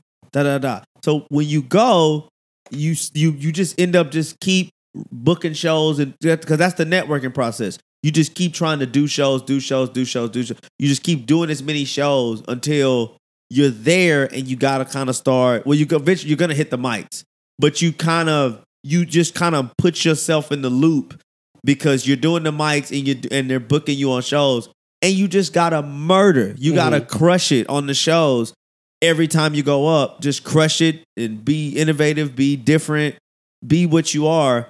And you know you you have to do mics for a while, but you're not gonna go that long without doing shows. Yeah. because somebody's gonna be like, hey, the, you know, whatever. They'll end up hitting you up, and then you'll end up. What a lot of people do is they go up, they just move to the place, and then they start off as an open. They end up just doing mics. Mm-hmm. So then you get viewed as an open micer. So nobody books you, and then you just be there for you. The key is to go and do as many book as many shows as you can before you move. You're moving. Don't Yeah. nobody know you moving. No nobody gotta know where you stay or no shit like that. Yeah, I'm out here. I'm just here. Blah blah blah. And then it's that, and then and then it's just that. So um, yeah, and then that's the plan. Has I mean, anyone? Have you? Is there anyone you can like point to that has taken that trajectory? I know like Hannibal Buress has talked about like he went to like Amsterdam. He did and- and- Edinburgh. uh, he did the Edinburgh Fest. So is this like a, a a path you're modeling after somebody else, or are you trying to blaze a whole new no, path? I'm trying. So the thing is, every time I think I'm being different, uh, I keep getting compared to Patrice O'Neal. Mhm. Every time I think I'm thinking outside of the box or whatever, somebody brings up Patrice, which I didn't find out about Patrice O'Neal until like after I got into comedy.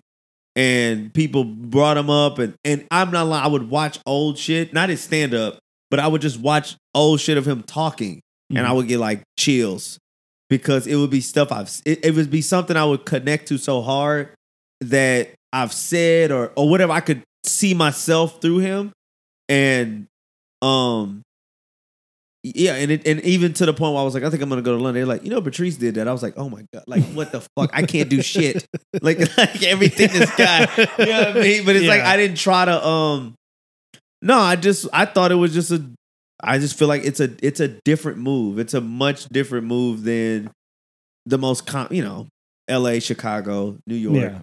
and even Atlanta. And I'm really just trying to, you know, see if I can weasel myself through in Atlanta because right now they're really the only shit that's filming, really. Yeah. And um there's a black owned studio there. And there's a you know, it's a long line. It's comp- I'm certain it's competitive, but I think it's just gonna come down to a a confidence issue. And that, that's really the, the, the move I'm thinking about, man. I, I shouldn't even be saying this shit. You're not supposed to say what the fuck you're gonna do. You're supposed to move in silence. So what surprises me about the Atlanta thing is that if you were to ask like to say what is like one of the so there, it's one of the three biggest scenes probably maybe Chicago would be somewhere in the Yeah. uh-huh. top four, and but if I were to say like any of them that were closest to like a like a Carringtons or Duck Off or that kind of a feel of the major ones by far and away would be Atlanta. Yes, but in everything, look, you select, you are in control. You decide.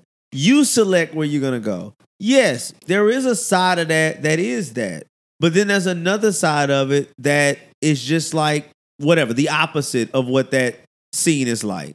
And you just I'm I fit in it's sad, but I fit in better with that group of people. I fit in better with weirdo white people or, you know, whatever. I just they like me as their black friend. I'm small, so they consider me harmless. Uh, you know, and, and and they they consider me flippant and all this different shit. So you like that kind of person around.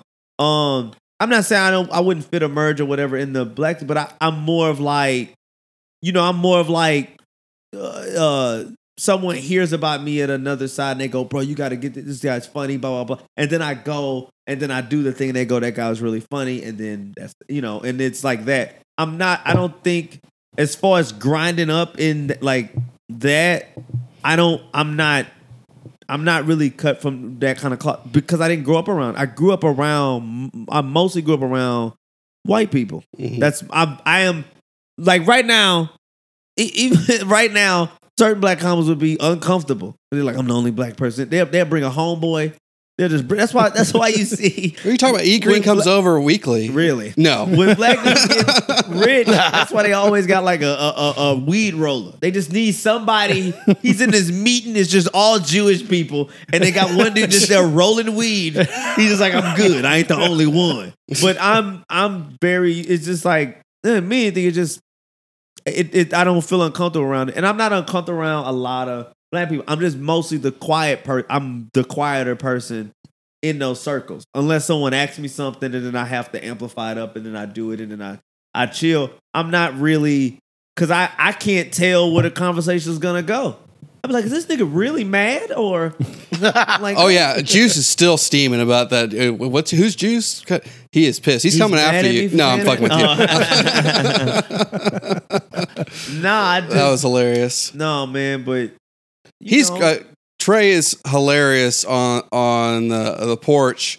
Uh, like if we're comics, they'll hang out outside of the show. Uh, I kind of sit on the outside of that uh, for for now, but uh, he him uh, he just kind of holds court. And now they got this cigar gimmick, uh, not gimmick. I mean, uh, thing going on. gimmick. Uh, Call it. It's just it makes it adds a whole nother layer to it. He's holding court, just busting chops left and right. He's kind of going down the row. He's like, do I look next? like an asshole when I do that? no, it's fun. is it fun? it seems like a fun vibe because for sure. I'm coming from a fun, like almost like a a a, a, a cookout sort of. Like I don't want you know what I mean. Like when you go visit your family, they're gonna bust your ass. Like Yeah. they're gonna they go, especially if you ain't seen them in a while or something like that. They're gonna fuck with you. Yeah. Whatever you doing, whatever you into. But it's all like from a they like I love like if somebody comes over here and fucks with you, I got your back. Uh-huh. You know. But I'm I'm gonna fuck with you about this thing and. I, I like it like that. I like it. It's the way very it should lunch be. Table like, yeah, it's It very- creates more humor. It creates Yes. ideas even. Yeah, and So- then people leave. If, if you had a bad set, but like the hang was fun, you feel better about fixing your set. You know, Uh-huh. you can at least approach it at a more positive angle. Like, all right, let me try to whatever. I just I like I like when everybody has a good time and everybody feels good. It feels great when eh, my I can have a great set or whatever the fuck, but like if if I'm outside and somebody goes like, "Man, I was gonna leave like an hour ago," but like you started doing whatever, and I I, I stayed because whatever that makes me I feel better about that than the set because especially during now when everybody lives being fucked up and it's, everything's crazy Yeah. just to leave with that good feeling inside of like I had a good time tonight. Like I just had a good laugh. I had a good conversation. Man, this was just such a good time. That that feels better than than any fucking set you can do. Just because that's it's almost more genuine, you know. Um, I mean, I like cigars. Mhm. I, I'm not gonna I'm sure not. the gimmick line stuck in I his know, head. but I'm not. You Yeah, son it of a is, but bitch. I'm- I, you know, I I- started smoking them, and I love the respect you get when you light one up. Like, even though it is the most pretentious thing you can do, Get him a snifter of brandy. that literally cigar. The equivalent of ten fucking cigarettes, and not inhale it. Like you literally just like letting off smoke Yeah. the whole time. But people see you do it, and they're just like, all right. Like It's a, it's- it gives a co- it gives a confident vibe for sure. Yeah, and there it's my it's funny, like it's become my thing that like like now people know me for the cigar now. like a weird I like but I'm ne- I'm probably not gonna never not smoke them because um I slow down. So I you know I only I don't smoke them I don't smoke them when I don't do comedy. Mhm. Um It's like I don't fuck prostitutes unless I'm doing comedy. it's a comedy thing. It's it's for comedy purposes. Yeah. No. Um So Sometimes I- you just got to give. Yeah, but most times it's after a set or it's I try to save them for after shows. Mhm. So, you know, I go to Fort Worth this weekend.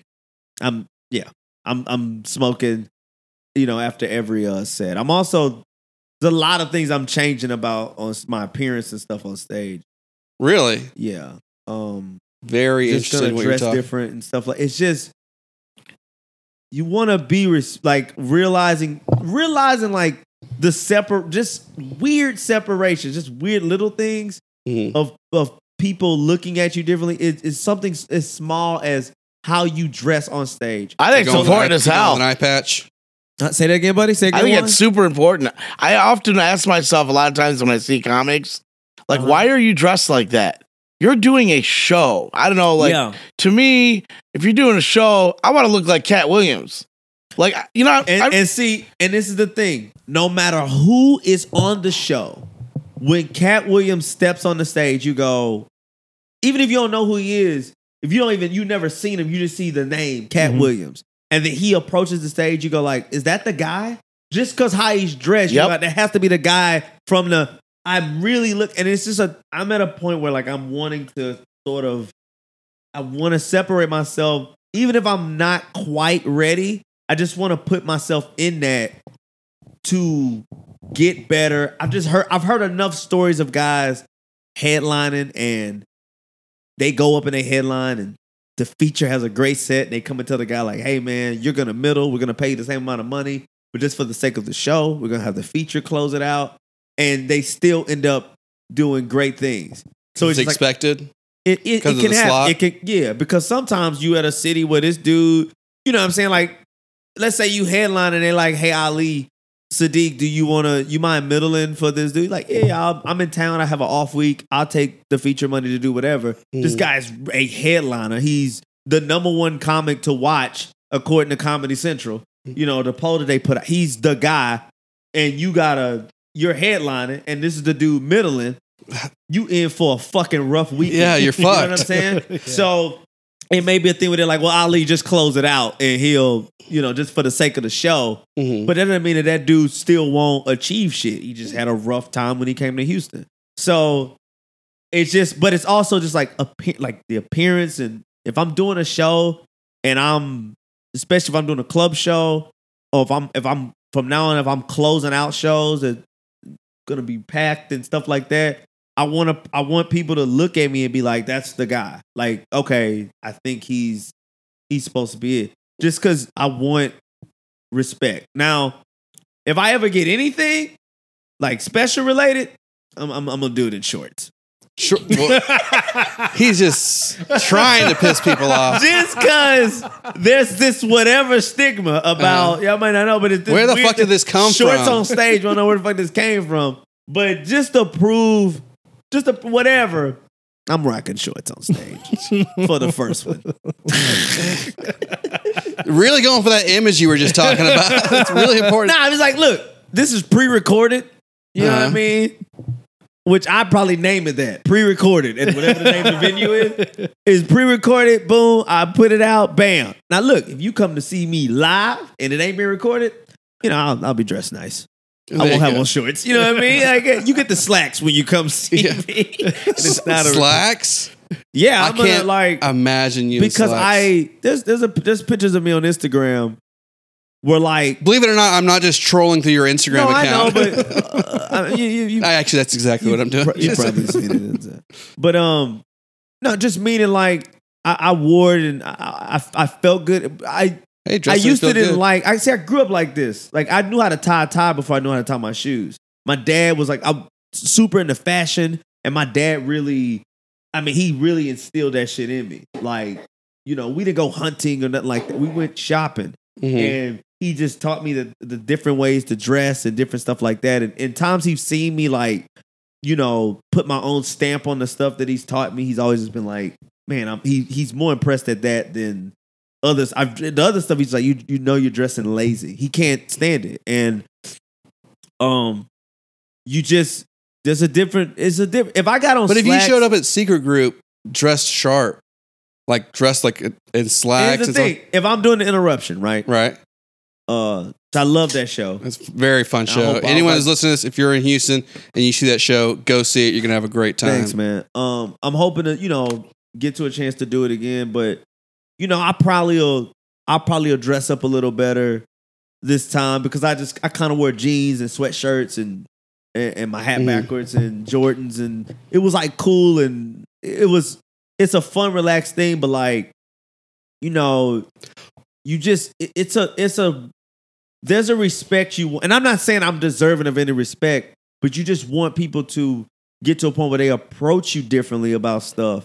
And it's it's hard to when you can be really funny, but that one thing that'll just get people to Hmm. look at you differently and want to deal with you differently is that they feel like you take it seriously. And the one thing in that is your appearance, is the attire. He's gonna be Uh, wearing Sperry's and uh, frat wear. My, this is honestly true. We went to a car lot to go purchase a car. Uh-huh. I remember we pulled up and my wife was like, let's go. I was like, why? She was like, this motherfucker has on a warm up. She was just like, I just don't Oh, want to do oh, business oh. with him because he's out here in a fucking Adidas tracksuit. Are you fucking kidding like me? Like a Russian mobster. Like it was just like That's a no, good point. It's not I would get the fuck out of You're there. like, I want I, I don't know what the fuck's going on in this place. Give me somebody that but if you go to a place and I'm not saying like that, but if a dude just has on slacks and he's hey, how you doing? What you just something about the negotiation, you he's probably gonna fuck you harder. Mm. You know what I mean? The dude dressed more casual probably gonna be like, all right, we ain't gonna charge Yeah. all that interest. He'll probably tell you his commission. He's like, that's all I want. That's all I'm Yeah. I'm just trying to get my. He might be more honest, but it, it's some, that initial thing. And Yeah. when you step on the stage, you want to look apart, like really look like. And I can't do like shine away from him so much. I was, I didn't, I didn't, I don't feel comfortable. I, I, I feel like I couldn't be goofy. I couldn't be silly if I'm dressed too seriously. And then I was just like, no, like Ali does it all the time. Huh? you said it again. Ali Siddiq does it all the time. yeah, because I, uh, helped out on a show he did at Rec Room, and he he came out in this real nice suit, and I was like, he came across because I like the very tiny interaction I had with him before he went on. This dude was ultra serious. I was like, man, I and, I, on- and I was I'd never seen, show. I'd never seen any of his comedy, never seen any of his jokes, never seen this guy before. I I've heard his name, like everyone was like, oh, this guy's, this guy's hilarious. And my interaction was like, man, this guy is business. This guy is Yeah. serious. And he got on stage and was freaking hysterical. So it obviously didn't take away from it. it No, Am I- and it's a comfortable thing because I've never, you know, what I'm saying it's just weird to be when you're in that, but like, I I was like, all right, I have a, I have a look where I could be sort of in between it, and I'll, you know, I I think I can nail it, and I'll look, I have a look enough where it won't look too, it won't look, you know, it'll fit right there. So Mhm. I know um, that I feel more confident in a pair of Gucci's. You Right? know, no, like people have literally stopped me before and thought I was famous just because of the way I look. just because how you, yeah, I, I, man, I'm I'm not. How bad did you take advantage of that? Uh, dude, they got autographs and everything. Said Paul Walls Oh. really let himself go. When I w- when I went around, I just tell him he sells drugs. People ask me that all the time. Do you sell drugs? I'm straight up. People are like, "Oh, yo, man, can you hook me up?" I'm like, "What are you talking about?"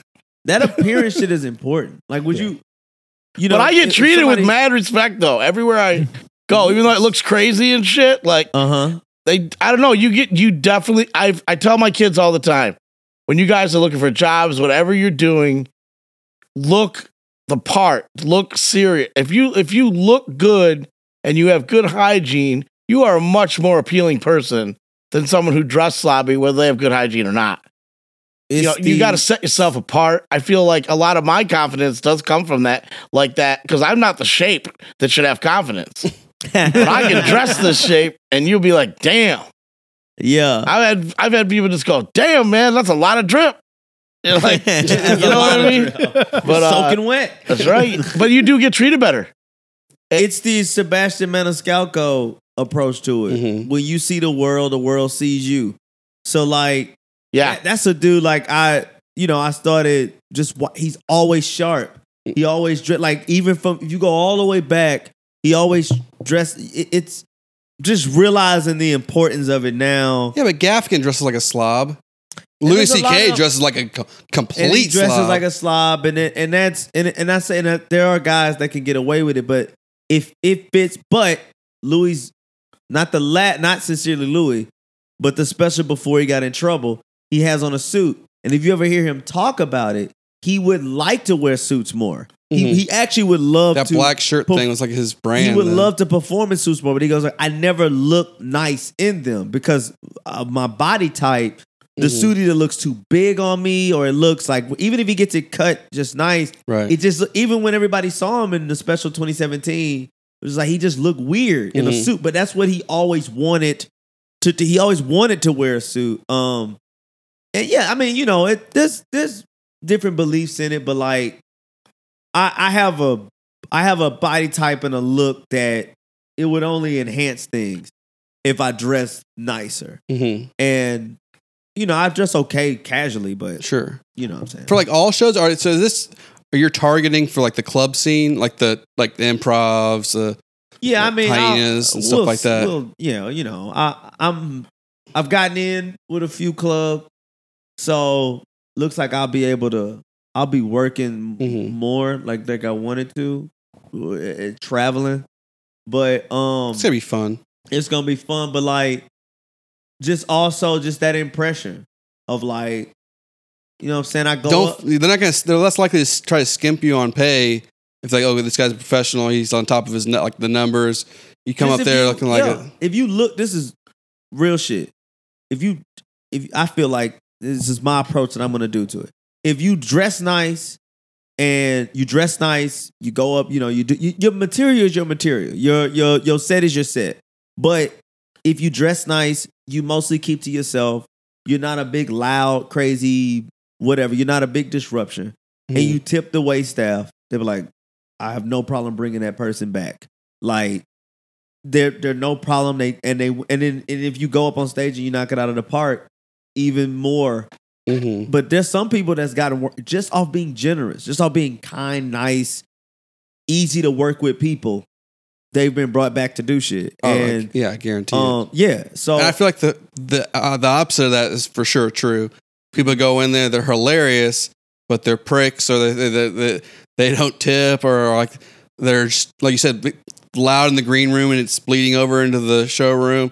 Like they're like, mm, nah, It's just a mess. you or know they what I get mean? sloppy drunk or something. Yeah, or something like that. So, but I'm just get, it's a point where like it's all right. There's there's there's what people say I am, and there's this merge where like I want to be that. Like I kind of want to, and it's like how do I get to the and that that's the important part Sure. of you gotta be this shit. Like you gotta really be it and just making that turn. I'm not quite. I'm just not at a certain place right now with a few things, but you know, once I get this stuff straight, I know for a fact I'm just gonna make a like, you know, you'll most times you'll see me.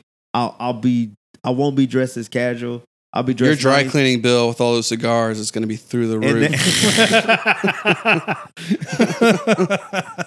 You'll see how long he's smoking cigars. yeah, but it's just it's important, man, because there's a respect out there's a respect I, and like there's a level I want to get to, and it's not a fake it till you. It's evolving. It's like I feel like, yeah, it's becoming refining. it. It's Exactly. like, yeah. So he's at this, like, a lot, unlike, a, well, we've talked, everyone we've had on this podcast is funnier than me. But like, you, we hear like the last couple of people we've had on, these people who've had success and and they're at that refinement stage. Uh, Trey more than, than, than most, but that's pretty interesting to hear that that's something that they you're actually thinking about. And yeah. it's a and it's for a, me, it's so far outside of the even worrying about it's it's a hundred. It's a con. It's a. I have to do it Mhm. because you you can't keep hearing good things from other people and not. Uh, Have you not been contacted by agents and stuff like that? Like, I don't have any. No, the the closest thing I got to anything was I submitted for Just for Laughs for the Mhm. third year in a row, and I finally got like a call back, really? and so I sent that in, but then COVID happened. So it looked like I might have probably would have got new faces.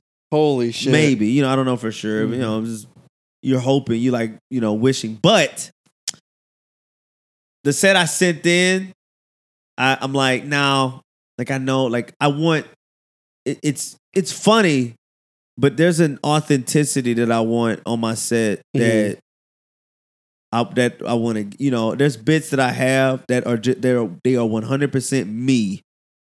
And it's like my thought process it's you're getting when you see this set, you're getting the like this is what I'm about. This is what I want to do at a eventually at a higher level, and mm-hmm. this is what I can offer.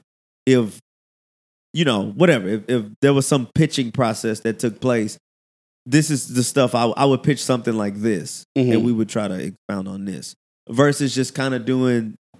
I just kind of did a set, you know, Mhm. that works, but they're fine. But like, you need those bits that you know what I mean like How else do you separate from the crowd? I mean, uh, anyone can have like Yeah. a five minute set of nonstop lap. Well, not not anyone. At a certain level, anyone can have five minutes of nonstop laughter, but you have to be different than than everybody else. And if it's not you, then it's not going to yeah exactly and that's separate like you. that's what yeah so it's like when somebody you think about it they're not they're not necessarily looking for a funny person I Mhm. I feel like I feel like they're looking for something to invest in how prolific can you be like you know if if I put this in are you just these little jokes or you know is there something else greater behind this. Because somebody could somebody could a, a five minute somebody could do a five minute set and within that five minute set there could be seven ideas that could come out of it. Mhm. there could be a tv show there could be a talk show there could be whatever that could come out of it. And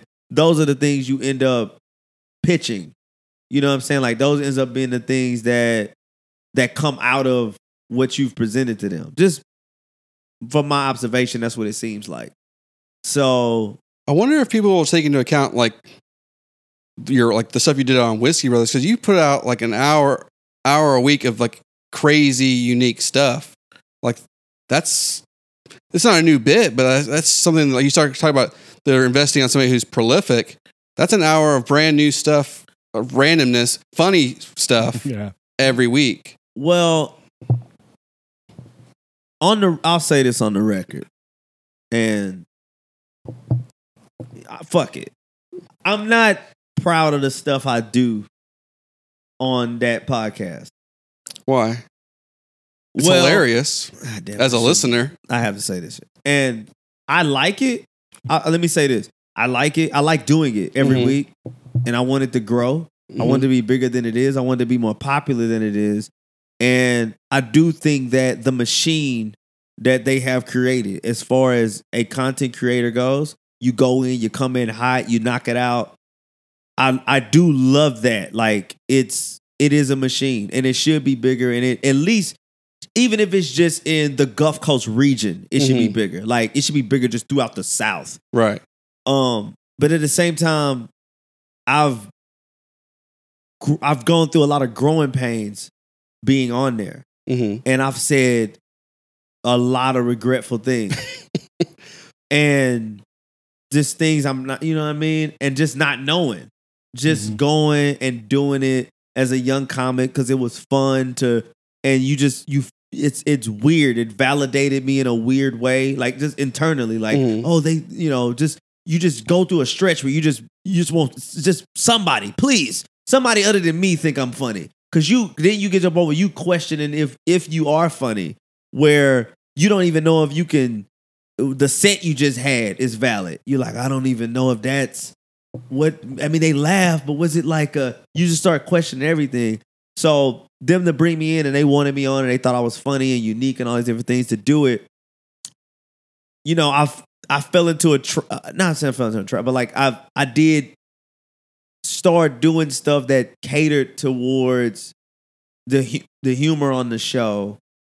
Like the outrage, like Trey says something outrageous or Whatever, some stupid, whatever. Just uh, argues with the- like the a stupid guy. gravity. the stupid guy. Yeah, I'm arguing against things or just stuff I've leaned into that isn't necessarily 100% like what I believe, hmm but I am an energy guy.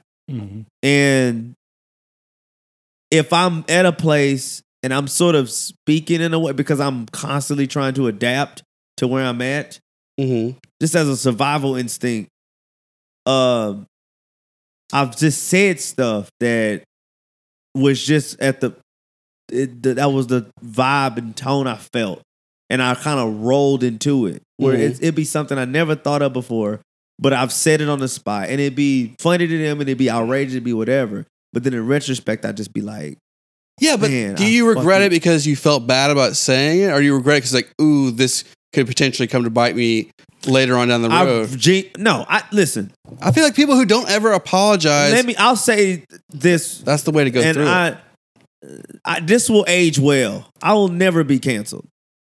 Um, Exactly. Yeah, exactly. Like just meaning like the approach I plan on having is, you know what the fuck I'm about.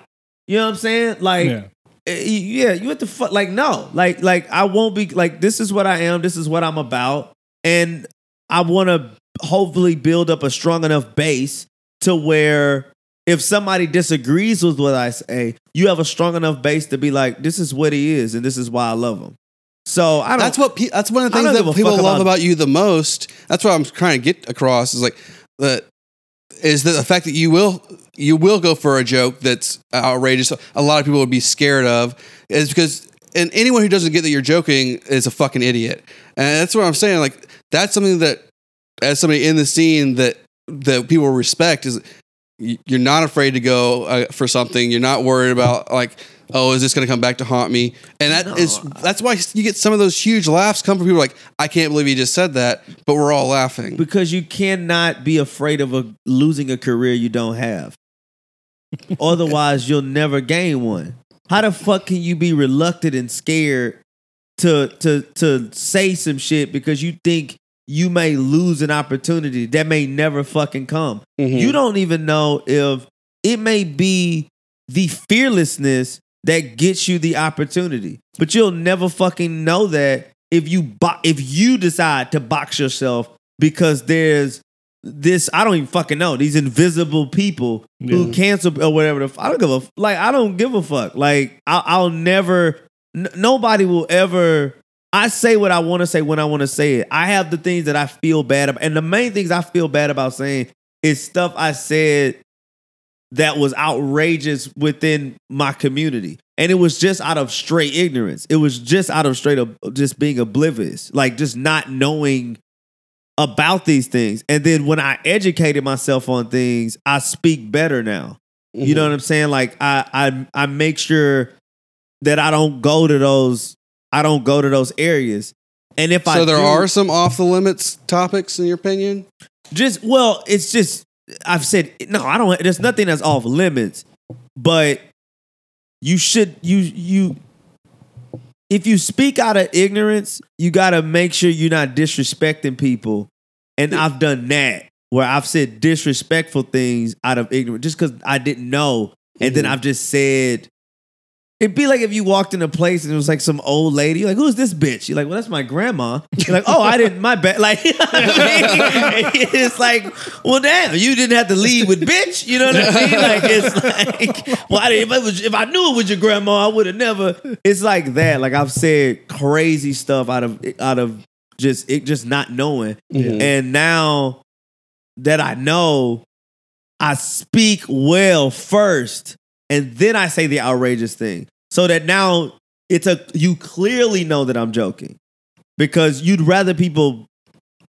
He's really that regretting that Trump 2020 uh, said about. no, I, I knew that line to play as soon as I, I'm like, all right, I know how to play this, but I've just said I've just said ridiculous things, and um, Nothing I- wrong with that. I mean, yeah, in and I, certain context. but it's recorded. Yeah. and you know, and, and it, it lives forever. But like, also, I'm like, I'm, well, if anything, it's an example of uh, like, like I don't like when they go back into some per, a person's thing, rather than like pull it up, cancel the person, ridicule the person, just fucking drag them through the mud. How come that you can't pull it up and then pull up how they are now and then go like, look Exactly. at how people grow. Yeah. Like that's the positivity in it. I is- feel like if more people would stand strong and say, "Yeah, this is look. at- Don't look at this one bad thing I said." But I feel like the stakes whenever you're a celebrity and you have shows that can get canceled, you have gigs that you're gonna get ripped out of because there's Becky's out there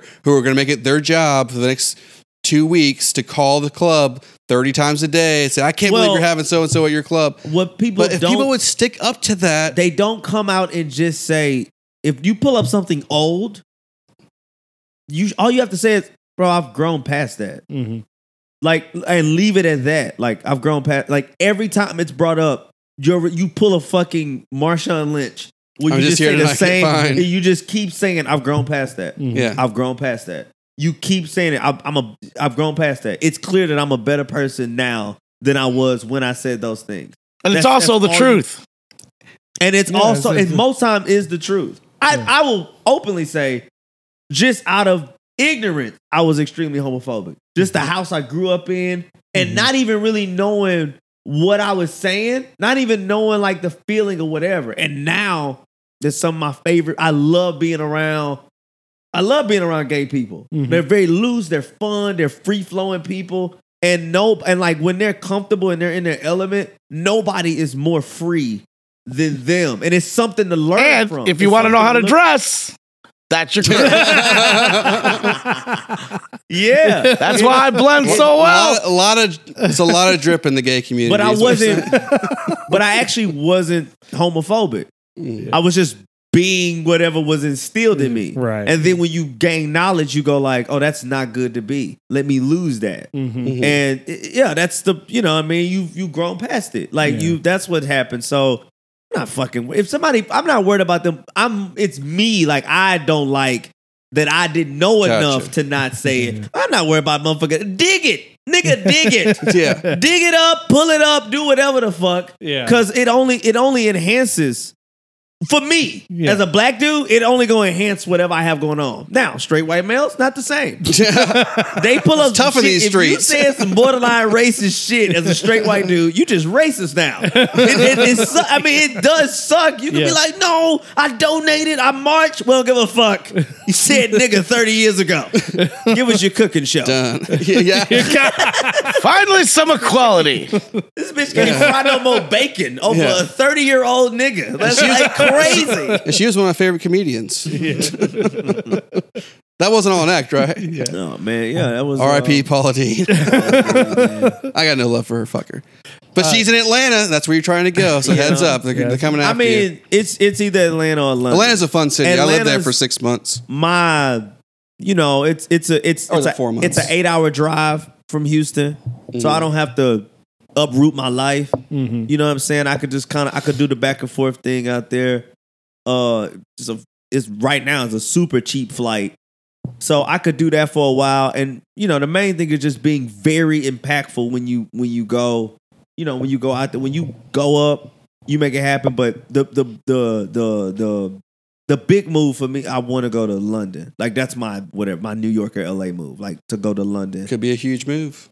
I would love be for it to exciting. be- It'd be fantastic if it was, man. So If for our listeners a- in London, a 15 uh, to 20 minute feature, let me know. nah, I Start let hitting up I'm clubs. just gonna open for. ah, god damn it. It's my ongoing. They love the word cunt in London, so Yeah. actually Rob's gonna fit in great. No, that's the ongoing job. I respect those guys, but I gotta. Oh, I, I get They- it. Now. yeah, you know what I mean. God they- damn it. I- It's a like, running bit on the show. I'm I am really the middle act on the podcast, but it's fun because I headline a club before Rob did.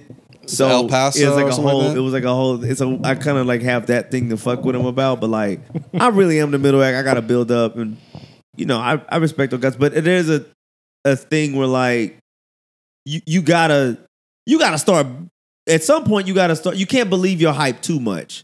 You know what I'm saying? But at Yeah. some point you got to tap a little bit into it just so you got confidence enough to to grow to me to grow. If you just sit like subtle and humble the whole time, you can let a lot of shit pass you and not and not be and, and not live up to most of the potential. You gotta you gotta have some awareness of the gift or whatever the case may be. So it's got to be in there. You don't want too much. Some people are just dicks to be dicks, and you like, bro, you are not talented enough to be like this. it's like the ugly chick with the pretty girl attitude. You like, you gonna have to get a better face if, if you gonna behave like this. and it's eerie how quickly some people can get big heads, but it happens quick. Some people, and that's that shows their character. Is if they start, if they're on a certain level, they treat you a certain way, and then they get a couple, a little bit of success, and they turn into a different person. Like, okay, I've tried to always make sure that it was like I I know I mess with you a lot, Uh-huh. but I tried to always make sure that it was you knew I was joking or whatever. Like I never I, I all right, guys, cancel the dubbing over the uh, the, the nonstop racially insensitive stuff. yeah I just we'll cancel never that. Want You saved anybody it to at the end. feel like I'm big and like in I never try to insult anybody Sure. because it it just man like Just Juice Maxwell. Fuck you, Juice. Oh, Ju- oh, Uh, oh. wow You could have been like, "Who's Juice?" and That's I'm like, no, "Oh, but like fuck." now I know who Juice is. Cause like no, but I've like seen his name on social media, Uh-huh. but I didn't know it was pronounced Juice. I was like, somebody misspelled Jesus. I think that's his nickname. I don't think that's his yeah, real it's like name. weird. So, but no, I get it. But I try to always keep it light and fun because it, you know, what I mean, man, it's Yeah. and then having that an accident really changed my perspective too. You know, Mhm. flipping over all those times. Some might call it karma. coming through the going through the windshield. Well, I wasn't really addicted. I was never really kidding. addicted to anybody, but going through the windshield, it was just like, what? Well, why not? If you're out, why not make sure everybody feel like they had a good time, good conversation, a good laugh, a good whatever? Like, why not? Like, and that's genuinely who I am. You know, Mhm. I can't really be this way around my family. They don't like the weird shit I bring up, but I'm like, well, y'all, you're lost. I've, I don't know how much longer we're going, but I, I I've heard him talk about some stuff he brought up in his family setting. I don't know if they're true. Go ahead, just or- ask or me. The, the one like you told, I think it was your mom. You're like you got her to sit down, and you're like, all right, she doesn't listen to comedy. She's not a big comedy fan. But I got her to sit down and watch Eric Andre. Like, if you were to tell me, Adam, what was like the one special that came out? I think it was last year I'll that sho- you would not want to show somebody yeah. if you're trying to get them into comedy. it would be Eric Andre's special Uh, because it was so crazy. Still, I'll show you the message. Oh, well, I text my mom and and the the the yeah, but like I always try to get. See, this is the thing. They they always say to me, you you act like you didn't grow up in this house. And I and I say y'all act like y'all didn't grow up in this house. Y'all like we didn't grow up in the same house. I saw what we watched. I saw what we was into. It was bad. We had poor taste as a family. we came together and watched bad shit. And I are trying to get y'all to watch different things and see different things. I don't know that that's the best bridge to No, get but- that gap. no, but I showed her other stuff before that. It's Oh, just okay. it wasn't like that. I wasn't introducing. My parents were in the comic. Like I said, we would get the just for laughs. They Mhm. would put all the sets of all the big people and stuff like that. They would used to put it out on VHS, and it'd be like a best of of of all those clips you see on YouTube. Yeah. They used to merge them together and, and put them on VHS and DVD, Huh. and it'd be a and it'd be a fun thing. You see everybody do three to seven minutes or something like that. Well, my mom used to get them and fast forward until we saw a black comic. So she skip over Louis, Burr, whoever the fuck, Gaffigan. She's skipping through all these greats. And then we were like, all right, y'all, Sinbad. And we watched, and not, not a knock on Sinbad, but we just watched Sinbad and we watched Yeah. David Alan Grier. Yeah. We, we, we just watched whoever was black that did stand up. And um, not saying that was poor but like I, I grew up on all of the just everything was black com. That's all I wa- that's all I could watch. And I you know, I, I I snuck and saw some white comedy and then I moved out. On the I moved low? out of my parents' house so I could watch more white comedy. And I told her, I was like, Mom, you know, a lot It's of worth people it. you have to watch The Office. I'm like, you have as a, as an American citizen, you need Yeah. to watch The Office because it's a part of of American television. It's it's a big part of it. Like Yeah. it's one of the things where like It's like the new Seinfeld. it, it- yeah, it's in conversation. You want to be able to get these references. If you see a motherfucker and they got a goddamn stick on the back of their car that says fucking, you know, beats Yeah. something Dunder Battlestar Mifflin. Galactica. Yeah. You see that? You like who? You like you don't know what that is? That's the white. Tr- you gotta know, know this shit. Just the same way if somebody references Martin or or living single or or whatever the fuck you want. You gotta you gotta be in the loop. This is a it's a part of all of it. It's what makes it all great. And I took my mom to see John Mulaney hmm live. She fell asleep in the theater, snoring. I'm enjoying the so- show so much. A dude behind me tapped me. Hey, buddy, is she with you? I look over, my mouth, my mom's mouth wide open, snoring. and then, and then people are beginning to look, and I'm like, all right. And I was like, mom, mom, mom, you. I'm nudging her. She's like, I'm gonna go sit in the car. She went out Oh of the oh show and went into the car, went to sleep. Do you think there's I- any subconscious of her that she's kind of trying to like it's a slight on on comedy in general? No, my mom, just- my mom. Look, How could- you had to be trying not to have a good time. I feel So like. then we leave from there and we go home and we watch Cedric the Entertainer special. She's like, now this is wonderful. This is just great. and I'm not saying it like that, but like Yeah. everybody, it- it is uh, subjective. Everybody has their taste. Yeah. But I just try to get them to like watch this movie. Watch something different, like being John Malkovich. Mhm. Like, good flick. you know what I'm saying? Like, watch something, expand your mind, get lost in it, watch it. Don't look for something that's so relatable and so and like that you just immediately like, yeah, I know this because you end up watching the same things oh, over and over again, and Yep. you end up missing out on so much art that is available. And I try to bring that to them. Mm-hmm. My my little sister gets it. She has stuff. She's like, bro, I like that. I didn't really like that. That's too much. But she'll like, she understands because we're the only ones that try to further ourselves and all. that. Like we have open minds, Mhm. and me and her, you know, very similar in a lot of ways. But my my yeah. So when I was like, watch, I I want you to watch Eric Andre, mom. It's forty seven minutes because I'm like that. It's short. It's forty seven minutes, mom. By the time you That was a tired, long 47 minutes. it's like by the for time like get, a, a casual comedian comedy fan. you get tired. By the time you get tired of it, it'll be over with. When you're like, when the fuck is this ended? He's doing the closing bit. Mhm. 47 minutes. You'll be fine. All right. Dad falls asleep. He's just yelling. How can you fall asleep to that? my dad's out of. He's in his sleep yelling. out, He's just yelling. I, I- he's just yelling. And my mom's like, "I'm trying, son. I just." It's because she's waiting on a bit that she can relate. She's waiting on. Or even you ever been bit. cooking and uh roaches or whatever the fuck? like she's waiting on some Def Jam esque comic view type shit, and it's like, no, like not no, it's never gonna get there. Yeah.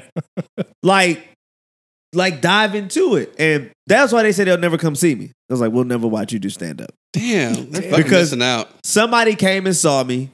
They're actually huge they fans would- of this podcast. I, I let? Tutson's, Mr. and Mrs. Tutson.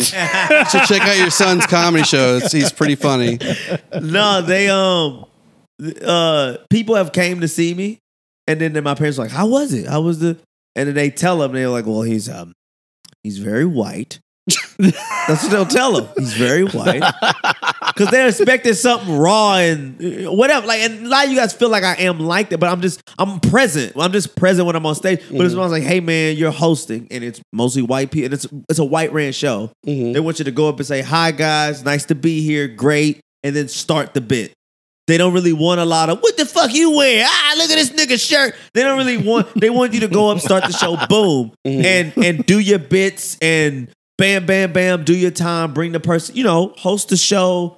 V- It's a different type of setting, and these people will come and just like, yeah, he's very, it's very white. It's not- I think That's you got, guys be got to be a tough I think you guys would criticism, be I guess. Yeah. He does a great There's white no voice. chance of me getting the opposite of that is not possible. I'm, a, I'm as white as it gets, and as as uncontroversially white as it gets. I, and I He could- sounds white too. I'll never have the opposite side Yeah. of that. I, I, but I could see Jesse uh, Payton getting the opposite kind of critique. It's like he, he, he acts a little bit different than your typical white guy, and so he, He- probably no. he probably catches criticism for that. Jesse is just um you know he's he's, he's just he's energetic and, and, Mhm. you know he's a good guy. Oh yeah, he catches he catches a lot of undeserved crap, in my opinion, in the Yeah. local scene. He's a hustler. He gets it done. Now I won't tell you on air. I can tell you a lot of why that is because I think it's for how he is, mhm. there is a weird. People consider it a lot of stuff that he has d- done and stuff like that. There is a weird disrespect to the art that you know that comes with what he does and how he does, and he's very aware of it. Like he is, he is Oh, very yeah. aware of it, and and that I, I actually appreciate that. Yeah, That he's completely upfront delusional about in it, the yeah. fact of it, but but he's cool. He's a hustler. He's a hustler, and he treats you well. He's gonna treat you nice, Mhm. and he is a he is a good guy. He's gonna to- be your biggest cheerleader in the world. too. Yes. If, he, if he likes you, he's gonna pump you up. He's gonna build your audience. I don't know where the fuck he got his audience, He used, so to, he used to play quickly. poker. uh, but yeah, how thick is that? He crew? was good at poker. He must have been really good. Yeah, I don't know if you ever seen the movie. Uh, I think it's called Molly's Game Yeah, I, I've heard of it. I haven't watched it. or something like that. Yeah, Idris Elba and I forgot the. I forgot Channing, the uh, what's her name? Dallas Howard or yeah, I forgot the Amy lady's Adams, name. one of those redheaded But- uh, but- Okay, if you watch, you see that movie, you see how that world is very big. uh-huh. The money and everything, same thing. So just think. you It must not- also be like the correlation with gamblers and comedy fans must it be merges huge. well. because he puts butts in seats. He does, and uh, yeah, he, you know he's he's a hustler, man, and he Mhm. gets it done. But you know, there's a the shit that he gets is is because you you want somebody to do that, hmm and then like the you want the art, the, the like like you know what I mean, like you want Mhm. them to like s- sort of have a respect for comedy, Sure. and there's things that have happened, and So start hustling already, you son of a bitch. Me? Yeah, you could be. You, could, you have both. I'm a no I, I'm gonna tell you something Roy Wood Jr. that he I heard him say and he said to me, you wanna be a you you you want to be a this sort of mythical like this legend hmm before you pop. Like you want to be honed down and so good. That's why I'm not sleeping around. I'm, I'm trying to get that legend built up this guy. for before I let it pop. You know. No, you but you want to like you you you know what I'm saying like you almost want to create this sort of mystique hmm aura about yourself. Have you heard about this guy? Have you heard? Have you heard? Have you? And then when you pop, like I see what gonna- you're saying. You're you're, self promoting, that's not that's not going to happen that way. It, it, it's not that, but it's also like you you put your you ever you know the the the the reason child is very rare child stars explode like we can only kind of name a few and Leo didn't I don't think Di- DiCaprio was necessarily a child star as much as he was In a child yeah. that was in movies Mhm. but like people that are like are like big child stars, they go crazy. They be like ridiculous because they get hit with that pressure so young Mhm. and they don't have the experience and it's so much shit that you you need in order to because it's gonna be hard regardless and i just feel it's a lot of shit you probably need to progress so if you take time to to build yourself up and become uh just have substance and legs up under yourself that when everything is hitting you you'll be able to see all the artificial shit you know you you i feel like you'll be able to make a little bit better decisions Mhm. versus if everything hits you really fast really quick you you just start flailing and the immaturity can take over and and everything so That's why I Um, waited till my, my early not saying that's why I'm not thirties. self I wanted to see how the other half lived for no, I'm not saying like 35 I'm not- years. I do self promote with the content and stuff that I try to put out. Obviously, you want something to, but that is the thing. Like if if it pops, then you can control that because all of that is at your own pace. Mhm. It's not a lot. It's not a ton of demanding shit that's coming from you. I've never. This is honest, weird truth. There's, there's. I've never known anybody to get like I don't know, like what, whatever, like hundred something plus thousand followers, and then like they like slow down with the content, and then lost the followers you kind of just end up just still following the person. And then when they post something, you're like, oh shit, there's the the thing again or whatever. There maybe not be necessarily like talk to where you're yeah, that's kind of turned into a fucking grind. Feeling the pressure to put out random shit That's why all I don't. day, every day. I didn't want to do characters. Mhm. I wanted. I do like the stuff that I put out is like short films, Mhm. so I can like kind of go through. You call those films? no, No, I don't. I'm- I know they're not really films, but they're like these little shorts that I can kind of. Next thing he's gonna say vignettes. I'm like, oh, now you're really churching it up. Yeah, but I just like I title them. I always have like a, a- you know I have like a little thing to it, and they're short. But it's because you don't get locked into being a character, Mhm. and like if somebody comes to see you live, there's no pressure to do the shit they saw Mhm. that got them there. You can get you can when they come to see you live, you get the to me it gives you a chance to put on a a completely different experience Mhm. versus if you're like, you know, if you play an old man, eventually you got to fucking whip this old man out. And Mhm. you may be burnt because you're doing so many fucking videos uh, per week, per day that you you you run out of ammunition. You know, Mhm. like you just run out like I don't even fucking know what else could I do? And like and then and then to want to put out something of nice quality. Mhm. You know, I I wouldn't want to put out, you know, I'm Wish there was more of that pressure. 14 Put- shitty Put out something quality every Yeah. time. Yeah, the, versus putting out 14 shitty videos in a week. Versus if you go like, all right, if I if I put out three to five, That's You why know- we only do one show a week. We I'm- want nothing but quality. we take this seriously. So, what are like what are some shows you have coming up? So Speaking of promoting, Yeah. what do you have that's coming up? um, So, like Juan, I know Juan's gonna be asleep in ten minutes. So Yeah. fucking. I'm sorry, Juan. I apologize. Oh no, no, he's man! on, It's- he's on it's, his uh, fourth Pepsi here.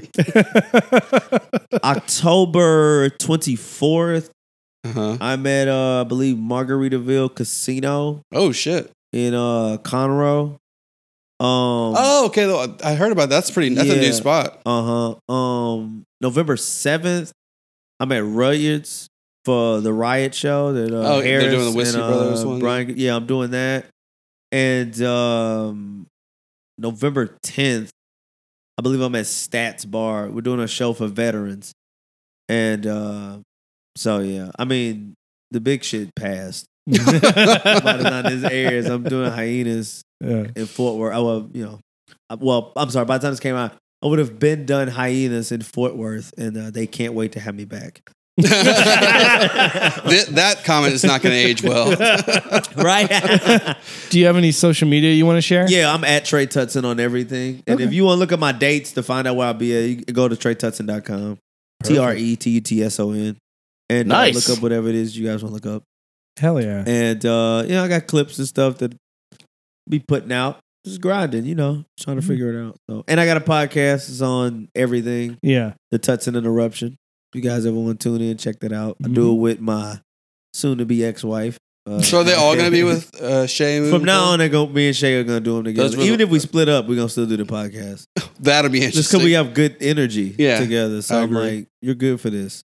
So uh, Well, thanks Yeah, for coming on, pretty Trey. Man, thank you, man. You It was a barely said blast. any fucking thing. Uh, I, I, I apologize. no, no, dude. It was the whole reason we. Well, actually, the whole reason I started the show is because I realized. Like, hey, he brings that back real quick. He's like, no, wait, these other two guys, no credit. Shut the the fuck reason up, I Adam. started. Adam was he the talks for 10 seconds. Adam I'm like, was nope. the afterthought of the show. Very true. no, I wanted to start a comedy podcast because I realized I just didn't laugh very much in my life, and I was like, and I love to laugh. So I was like, mm. who's the funniest person I know? And I was like, well, Juan. He's been my best friend for years. So we started, and we're just like, hey. And so then we both were like, hey, we like comedians. And then I met Adam, and then we're Yeah. like, hey, let's just get let's get more into comedy. Let's find com- com- local comedians and support them and get you know. Yeah. And what's great about this show is we get to learn a lot more about the human side of, of comedy. Exactly. Why why comics do what they do? What motivates you? How how we learn how important and serious the craft is. You can tell who puts in the work, who doesn't. Um, Yeah. so there's a lot of stuff that people hear here on the podcast you probably don't hear anywhere else. So we really Yeah. appreciate you coming and Hey, man. and uh, expre- you- and expressing all the uh, interesting facts of uh, your your journey on this uh, awesome. I appreciate it, man. Thanks, It so a thank you. Yeah. being So here. yeah, that we we want guests to come on and share. We don't want to sit here and talk over you. Oh, okay. Well, look, I ain't gonna lie, it's a good vibe, and y'all, y'all guys got a, a great thing here. I ain't gonna lie, it's it's it's dope, and um, yeah, I was I'm happy to do. I was happy to do it, and you know, obviously, if you guys ever want to have me back, Oh, definitely, Absolutely. This is how he takes over. This is how it started with Whiskey Brothers. So no, wait, and then wait, they wait. kept having him on. Can I have your phone number so I can Get the fuck Adam? out I can do two podcasts a week. That's no problem at all. No, no country for middle aged Tutson over here. Well, pretty soon I'll be beyond the range of middle aged, and uh, someone's gonna have to take my spot because I'll probably be. I that thought it was called guy. "No Country for Old Podcasts."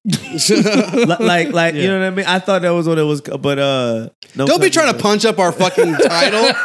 this guy, come on. Apologize. Yeah, I thought it was the. Uh, remember, if you're listening, his podcast is the Shay Tutson interruption. Well, you can search that. You will not fucking find it. I have a feeling they'll find it. I have a feeling they'll find it. No, it. It's a hostile takeover. She's been working on it for, for months. I don't even put her name. She'll get that Even in the in the divorce. description, I You go, gave her your name. I name. go. Trey speaks with his wife. I don't even. fucking- every other episode, I say every. I list everybody's name. I just be like, yeah, yeah, just speaks with his wife. That's the description. That's going to be the hilarious turn like six years down the road. Like, actually, Trey took Shay's last name. I had no idea That's so funny. this whole time. Nah, let me be honest, man. I love my wife. She's awesome. She's fantastic. I appreciate all of her support, and uh, we can cut that. I gotta say that more often because people think I hate my wife. I don't. I'm just, No. I just I'm real about my marriage, Yeah. and a lot of people are not. They just kind of like you know what I mean. They Yeah. they you know they vent with their drinking buddies. I'm like Yeah. they can't save you. You know they can't. That's not. I mean it's cathartic, but you she gotta know. yeah. You know what I'm saying? She's Oh, she knows. know. Shay, if you're listening, uh, blink twice if you're in danger. She's never in, she is never in danger. No, I'm I kidding. cooked for her today. Mm, lucky. Yeah. Well, thanks for coming on, dude. Thank y'all for having me. We'll have you again, back. man. Y'all were fantastic. Thank I appreciate you guys. All righty, man. You're Pleasure awesome, meeting man. you. Oh yeah, hell yeah. Pleasure meeting uh pleasure meeting all of three of you. Thank you, everybody, for listening. We'll see you next week. Bye bye.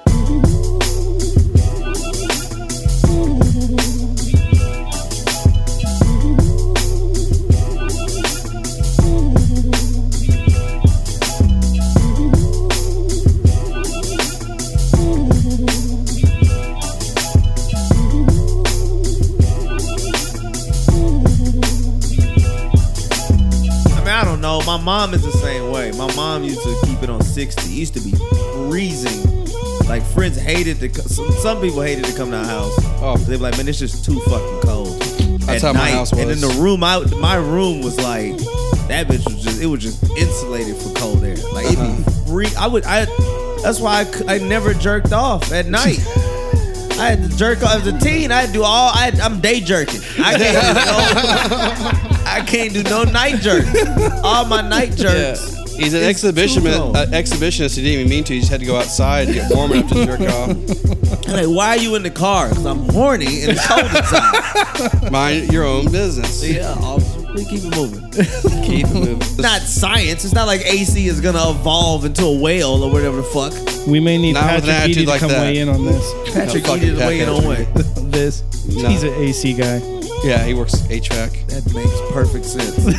That's so funny. He's a, he, he works for AC, but he's the sweatiest motherfucker I've ever known. Why the fuck you don't have AC clothes? You just have fans going the whole time you got a shirt on. You a Rogan guy? No.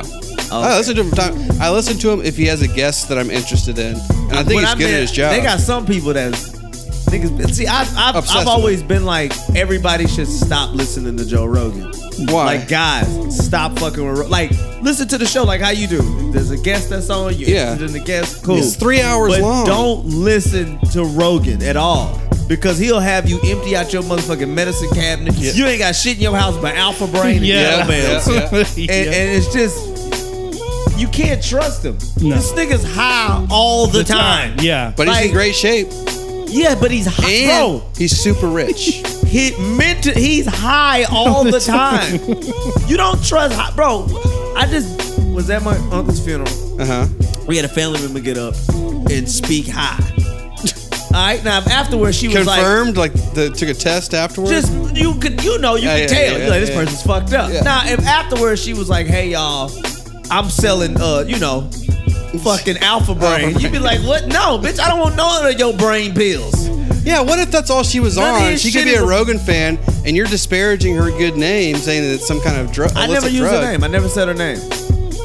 It's a family member of yours. And she's How she's- many- I mean, how many She's trans also. She's a trans woman. Well, good for her. She used to be a guy. That's No, not right. true. It could be. It could be.